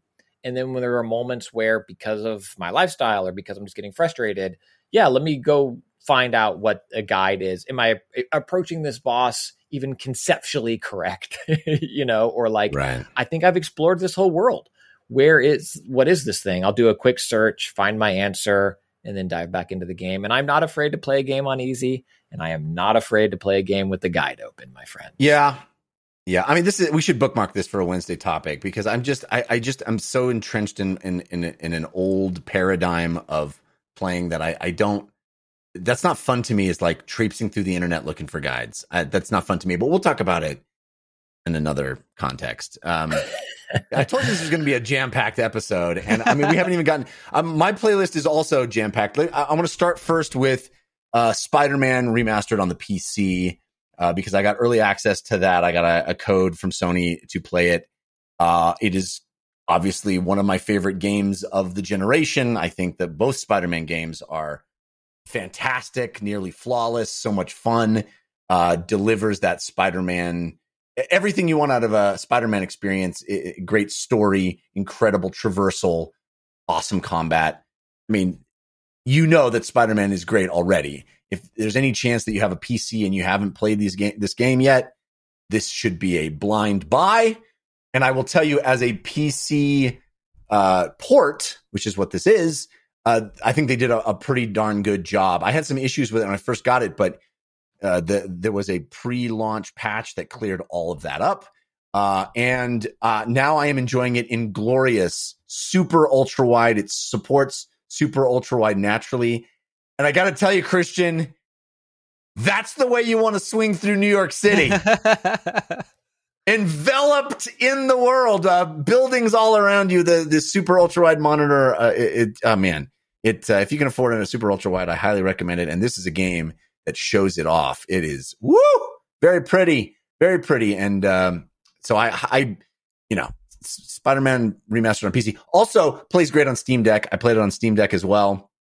I mean, hard for me to want to play it like that when I have the super ultra wide ability, uh, but you know, it's great that it works and it, it, it there's no issues uh, that I encountered on Steam Deck. It was it pretty darn good, other than the fact that it you know uses a battery life pretty intensely, but um, very You very web it, web it to an outlet, and then yeah, web it go. to an outlet. Yeah, make the portable game not portable. That's that's the best part. It's still portable. You just go to your friend's house and go, "Can I plug in?" You know, that's all. It's gotta be. Can I just sit in the corner here next to the outlet?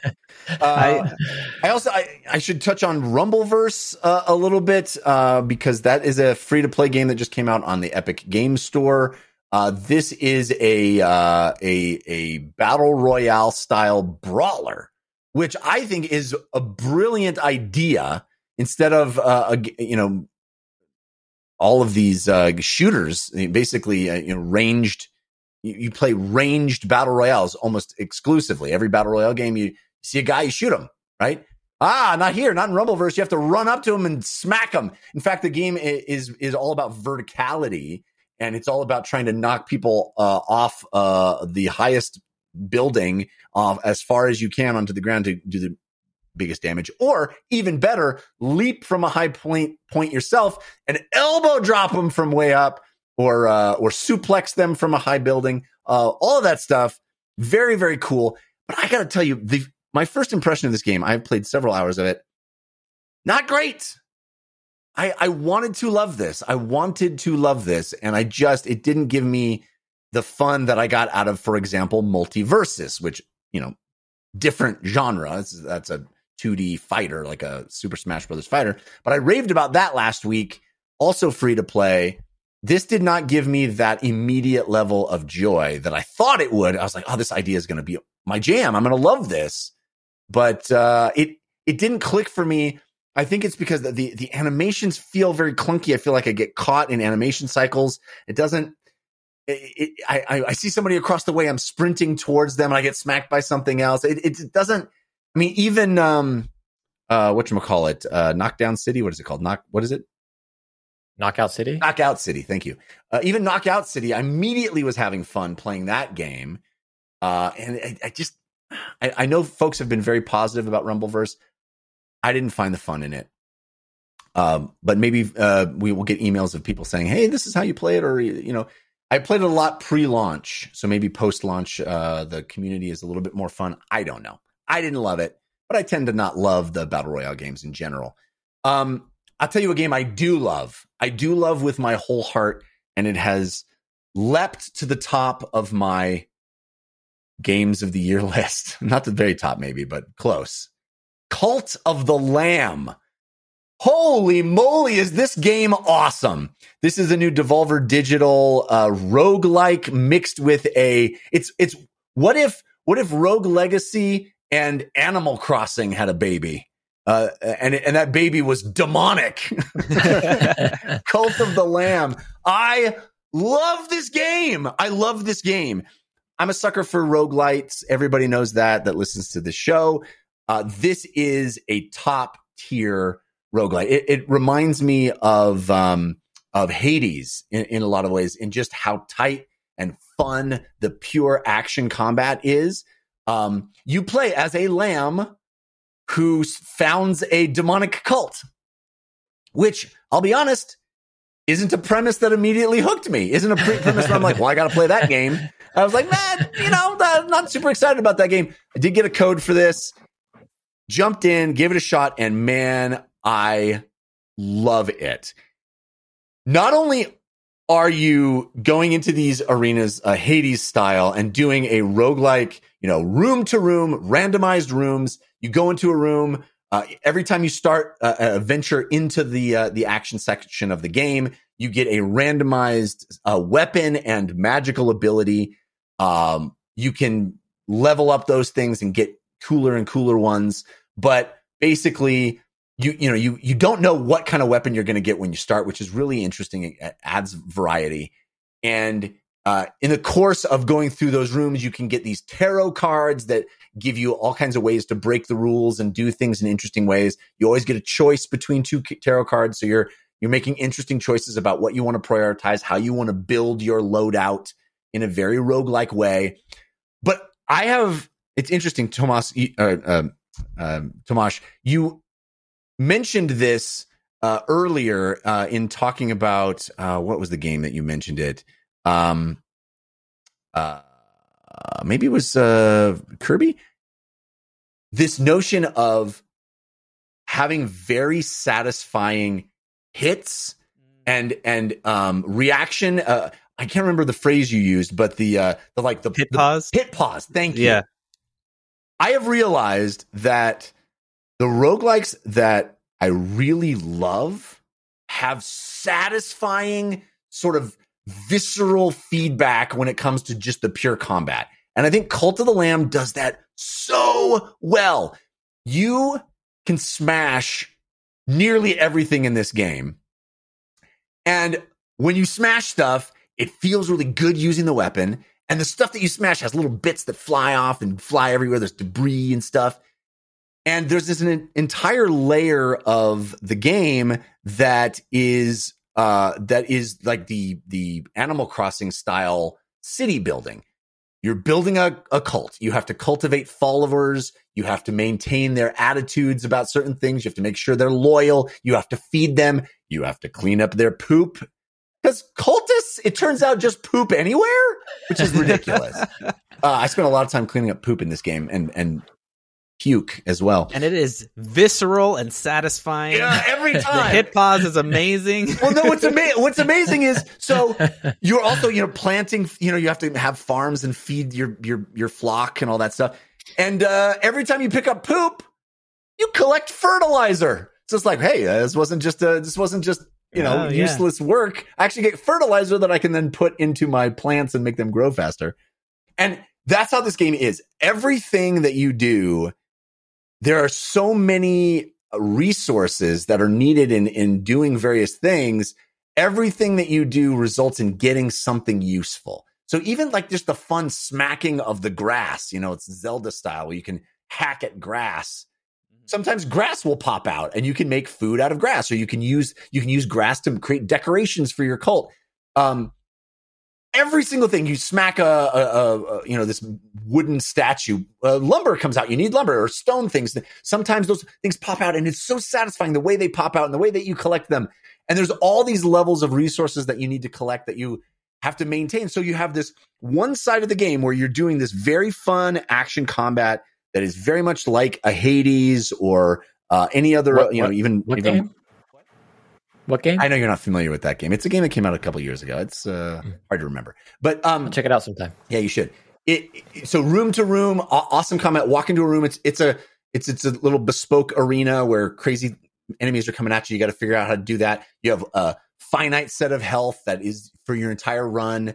Uh, you end up end in in each of these um, dungeons with a boss, collecting stuff along the way. But at the same time, while you're doing that, day night cycle is happening in your cult where people are getting hungry, getting sick, need uh, questioning their faith, needing to be tended to. So you have to go back to your temple, have a sermon to raise their faith again, do a ritual, maybe even marry one of your followers or sacrifice one of them to the gods or turn them into a demon. All this crazy stuff that you can do with your with your cult uh, that is so interesting and so fun. You level up, you get new doctrines based on their their devotion to you. Uh, you can use that to level up new doctrines and decide how you want to make your cult. If you want to make it really dark, or uh, you know, and then there'll be uh, there'll be cultists that lose their faith and start preaching to other cultists like, "Hey, maybe this guy's full of it," and not, not and you have to like deal with that person. So, do you deal with them publicly and everyone can see? Or do you like put them in the stockades? You have to build stockades. You can put them in the stockades to teach them the lesson. Dude, there's so much to this game. The graphic style is awesome and has this very cool uh, sort of uh, paper craft look to it. I am in love with Cult of the Lamb. I've been playing it obsessively. It plays great on on uh, Steam Deck, even though they say it doesn't. The text is is pretty tiny, so I think that's why it gets knocked as not you know perfect on Steam Deck. But I, I didn't find the text to be too tiny to read, um, and it just has such satisfying combat, satisfying layers. Uh, I you know I'm not one who loves a lot of uh, Animal Crossing style, uh, you know, Farmville or or Stardew Valley. I'm not the guy who's who's spends a lot of time playing those games and loves um, making farms and making everything just so.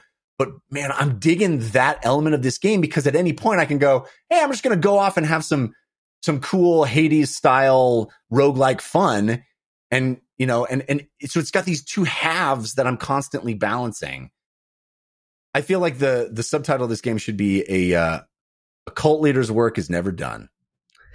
because that's how I feel. There's always something interesting to do, always some new decision to be made. It ramps up really well. It has an awesome, I think, first few hours where everything feels easy, or maybe not easy, but you feel powerful and you're like, oh, I'm just churning through stuff. And then it ramps up the difficulty in a really interesting way where you kind of already have your head around the systems and what you need. It's just really well designed, super tons of personality. Uh, you know, you're, you're, you can, every time you get a new follower, you can design how they look, uh, and you can unlock new looks. And then you, all of a sudden it opens up this map to the entire world where you're going to other places and you can go fishing. And it's just, it's great. Cult of the Lamb. I love this game. I love that what Animal Crossing was missing for you for years was poop. Like that Yeah. was what uh Yeah, if only I had poop. Maybe, if, hey, does Elden Ring have poop?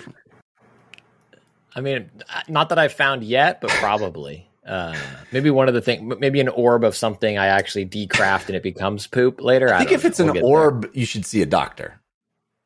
there. That's my or some sort of uh, traveling circus, maybe. Yeah, exactly. Hey, potential income.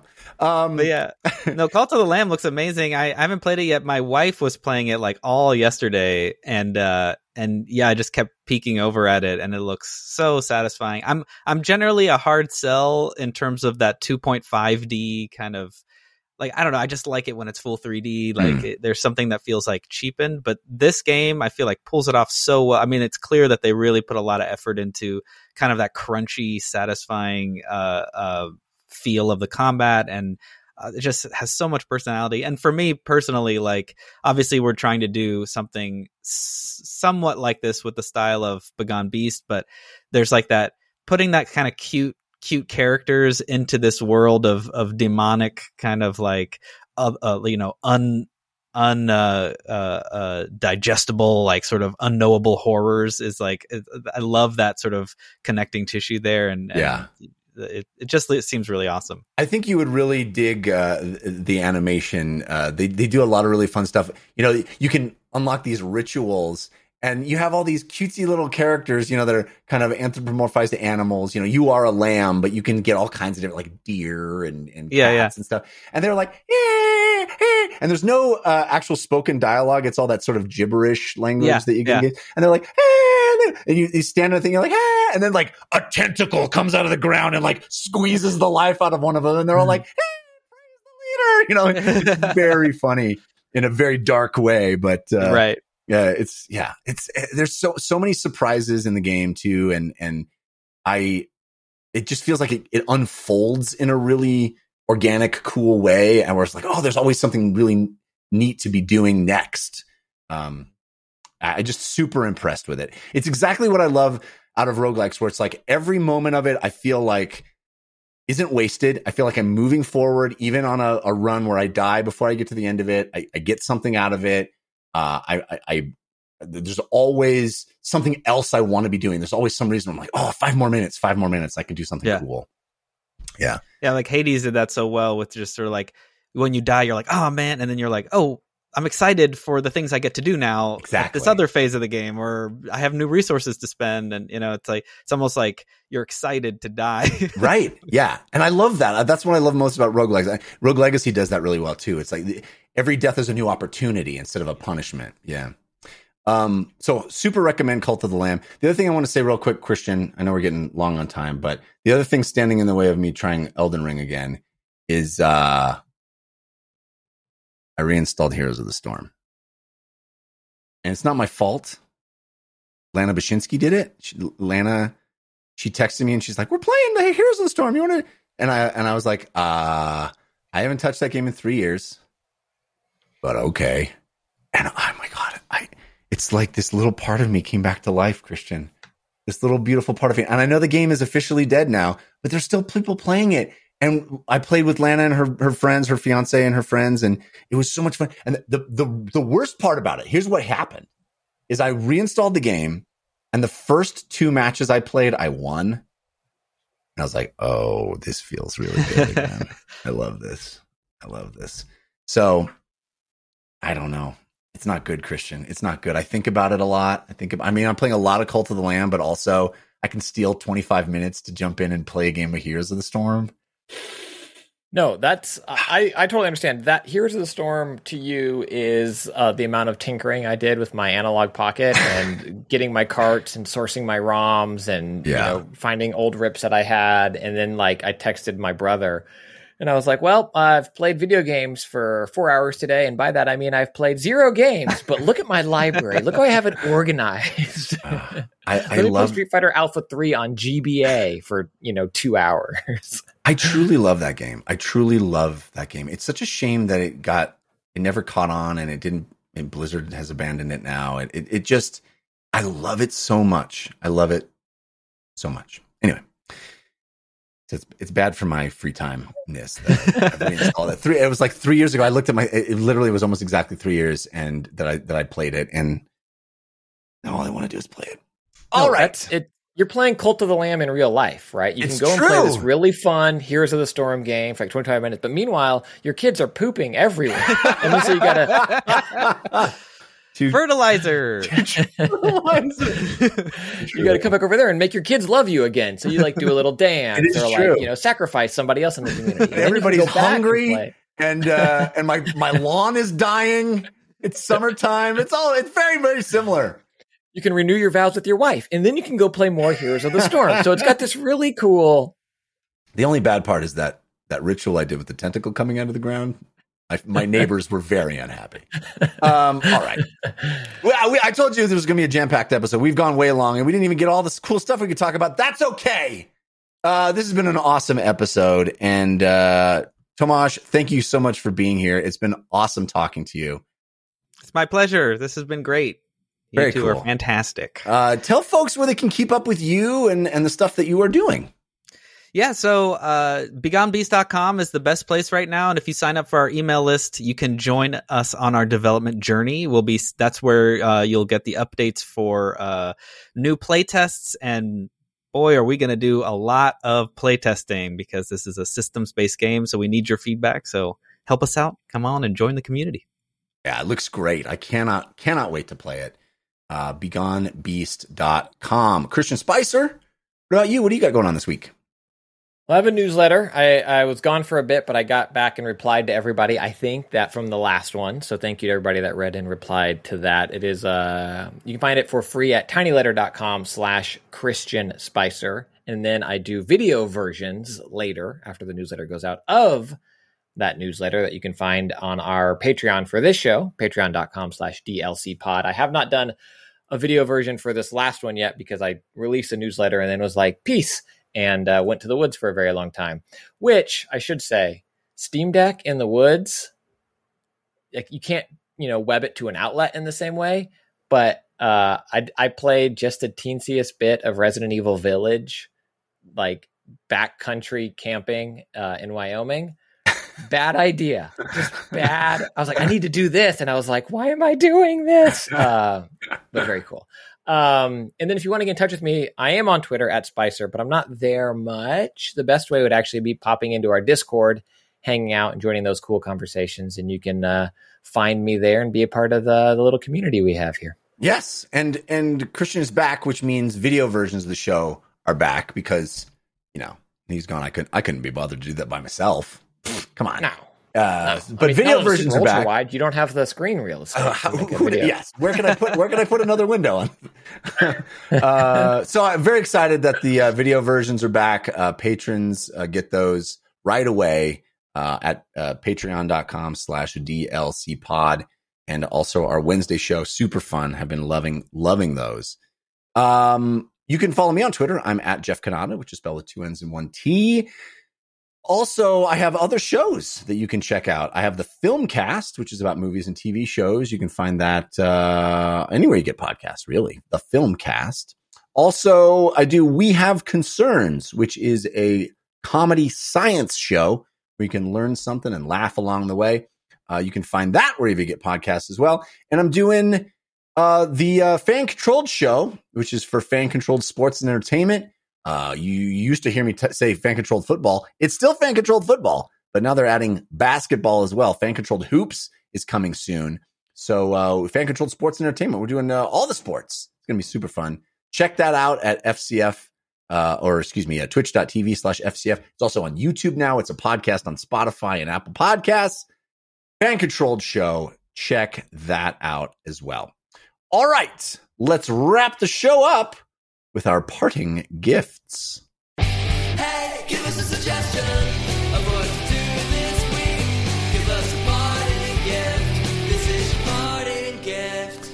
Tomáš, do you have a suggestion to help people get through their week? Oh yeah, so uh, I've been revisiting uh, a show that's a little older now, but um, still still relatively not too old. But uh, it is about to be autumn. It's about to be Halloween time. This is my favorite time of the year. Get that spooky fun going on. And there's a show, a mini series called Over the Garden Wall, which I absolutely adore. It's a huge inspiration actually for the game I'm creating. Um, it it sort of follows these uh, two kids through the land of the unknown, which is sort of this uh, dreamlike uh, Americana spooky uh, world full of full of really bizarre creatures and people. And uh, it's just it's got a lot of heart. It's very funny and um, full of that kind of autumnal loneliness and spooky vibe that that I'm really into. So if you think you are into that as well, I would highly highly recommend Over the Garden Wall. I have to check this out. I have not seen this. Over the Garden Wall. Uh, it, do you know where it's available streaming by any chance? Um, I think I that that's probably why a lot of people haven't seen it. I think I had to buy it on Mm. Amazon. I don't know. Um, maybe it's on something else now, but since I own it there, that's where I watch it. But uh, Cool. but it's well worth the purchase uh, if you're if you're interested in that kind of thing. And it's got great music as well. Um, really really amazing music. Looks like the voice cast includes Elijah Wood and Christopher Yeah, Lloyd and yeah. Tim Curry and Bebe Neuwirth. Wow. Chris Isaak, Thomas Lennon. Wow, really cool people. John Cleese. Amazing. Over the Garden Wall is what it's called. Uh, Christian Spicer, what about you? What's your parting gift? A new novel came out. It's called Heat 2, which, uh, believe it or not, is the sequel to the movie Heat. Still heating. Michael Mann, Michael Mann uh, partnered with Meg Gardiner um, to create this novel that is a full sequel to the 1995 film Heat. Uh, a film I love. I love Michael Mann. I talked about my love for Michael Mann a little bit, I think, on a parting gift months ago when Tokyo Vice came out on HBO Max. And Tokyo Vice has its hits and misses, but it really, I think, especially that pilot that Michael Mann directed, showcases so much what I love about his work. And uh, Michael Mann, I, I feel like, has a love for nighttime that seems very similar to my love of nighttime. Um, for a while earlier in the pandemic, I would tweet out just late night walk pictures. Like I find that atmosphere that you can just find walking through your neighborhood late at night when everybody else is kind of asleep and maybe the humidity settles down. And I don't know. I think Michael Mann has constantly been exploring and poking and prodding at ways to capture that authentic night on cinema, which is hard, you know, for um, collateral damage. I think he filmed the whole thing on a Canon 5D because he wanted that crunchiness of like old digital style nighttime and uh, heat as well is he also michael mann loves la which i think is part of why i, I love his uh, aesthetic heat is very much that night la time and of course it's al pacino robert de niro val kilmer a very young like a 12 or maybe 14 year old natalie portman i think also is in it who i forgot. And this sequel this novel is fantastic. It just came out. I've blown through it and it is a godfather 2 yeah godfather 2 style where there's you know current time picking up right after the film ends some some ahead of time and some flashback time that brings these characters to life and, and even when heat first came out michael mann talked about how this is a world and how much world building he did to get and that's part of what brought al pacino and robert de niro to the the project i think it was the first time they shared the screen together Mhm. uh, and he built this whole universe. Like these characters were huge, you know, established, lived-in characters, and now in the novel he gets to explore them more. And I think it's a fascinating way to approach revisiting an old project, where like these actors are so much older now, instead of like going the digital demake, and they'll probably do a film or Netflix version of this show of, of this book at some point because I imagine it's it's already wildly successful. This book, and it just came out what two four days ago. Um, but a really interesting way to do it and coming from Michael Mann and partnering with uh, Meg Gardiner as well, who's established novelist to bring it to book format. Uh, just incredible. It is not a light read. Uh, and it's not a, a breezy read, I should say. It is very still Michael Mann and, you know, young children being caught in crossfire and, you know, it's the Heat universe. But if you have any fondness for that or Michael Mann's work, I cannot recommend Heat 2 a novel any higher. It's fantastic. Very cool. Uh, my parting gift is a show that is on the Peacock streaming service. Uh, it is called The Resort, and it has really hooked me. I think this is from the same creator that did uh, Palm Springs, which is one of my favorite movies of last year, two years ago. Um, and I don't really know exactly what's going on with this show, but I kind of love it. There's only been five episodes so far. I didn't realize that. We uh we blew through the first five, and at the end of the first the, the fifth episode, I went, "Where's the next one?" Oh no, this wasn't all released at once. There's I have to wait a week. Uh, so I am heartbroken that I because each episode ends with a really wonderful kind of cliffhanger, and the cliffhanger in the last episode is or the fifth episode is uh pretty good.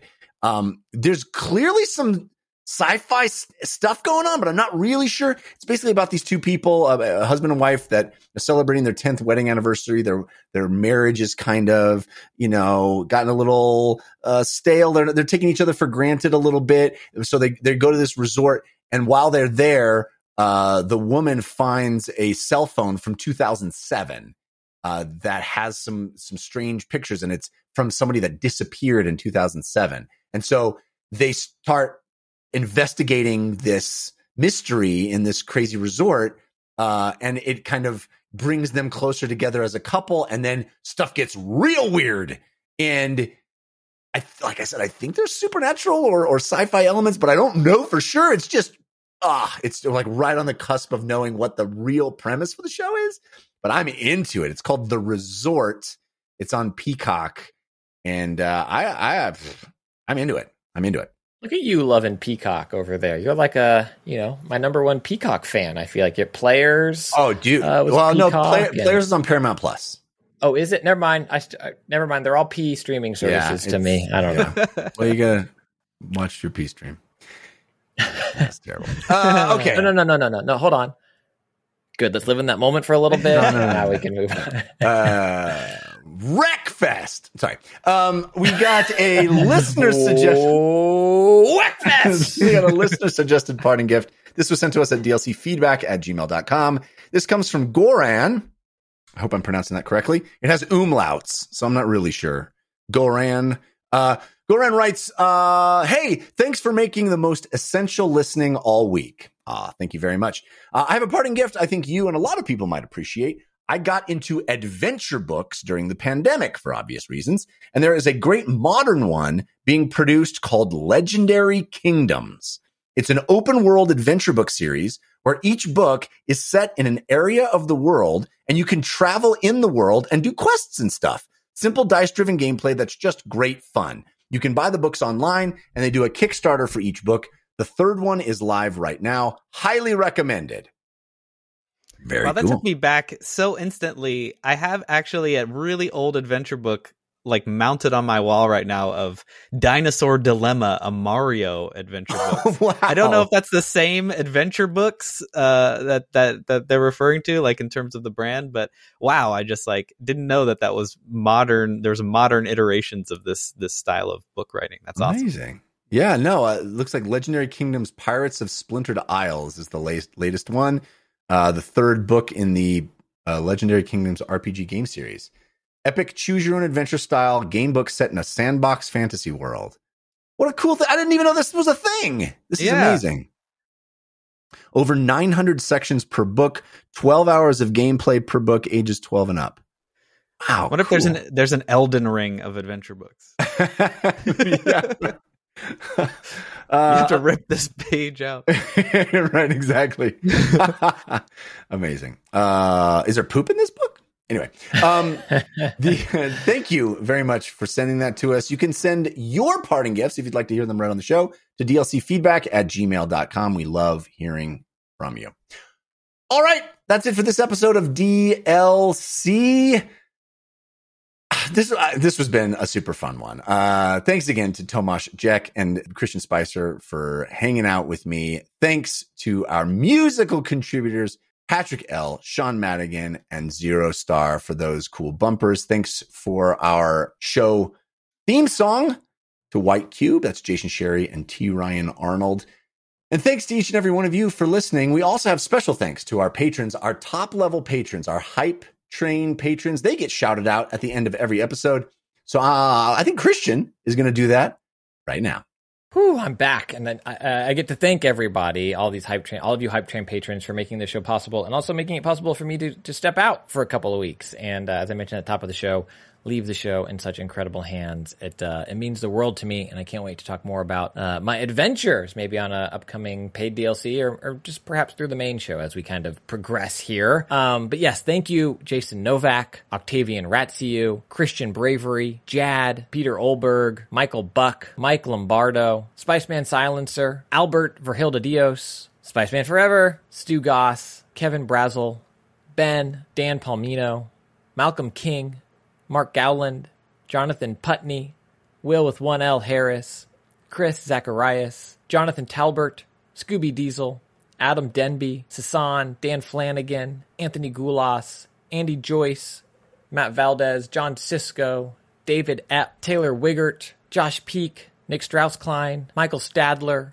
Jackson, Travis, Soren Silk, Yick, Zachary White, Nate, Jenny, Scott Hughes, Jimmy Radcliffe, Mitchell Ness, Jeff Luxack, Matt Bradley, Victor Venezuela, Cheesy Bob, Hank Patton, Rob Rixman, Riley Knox, Kyle Starr, Michael S., Relentless Rex, Curtis from Louisville, comedian Adam Trahan, Shoryuken. Hold on, I can I can do it better than that. Shoryuken. No, that's not quite right. Shoryuken.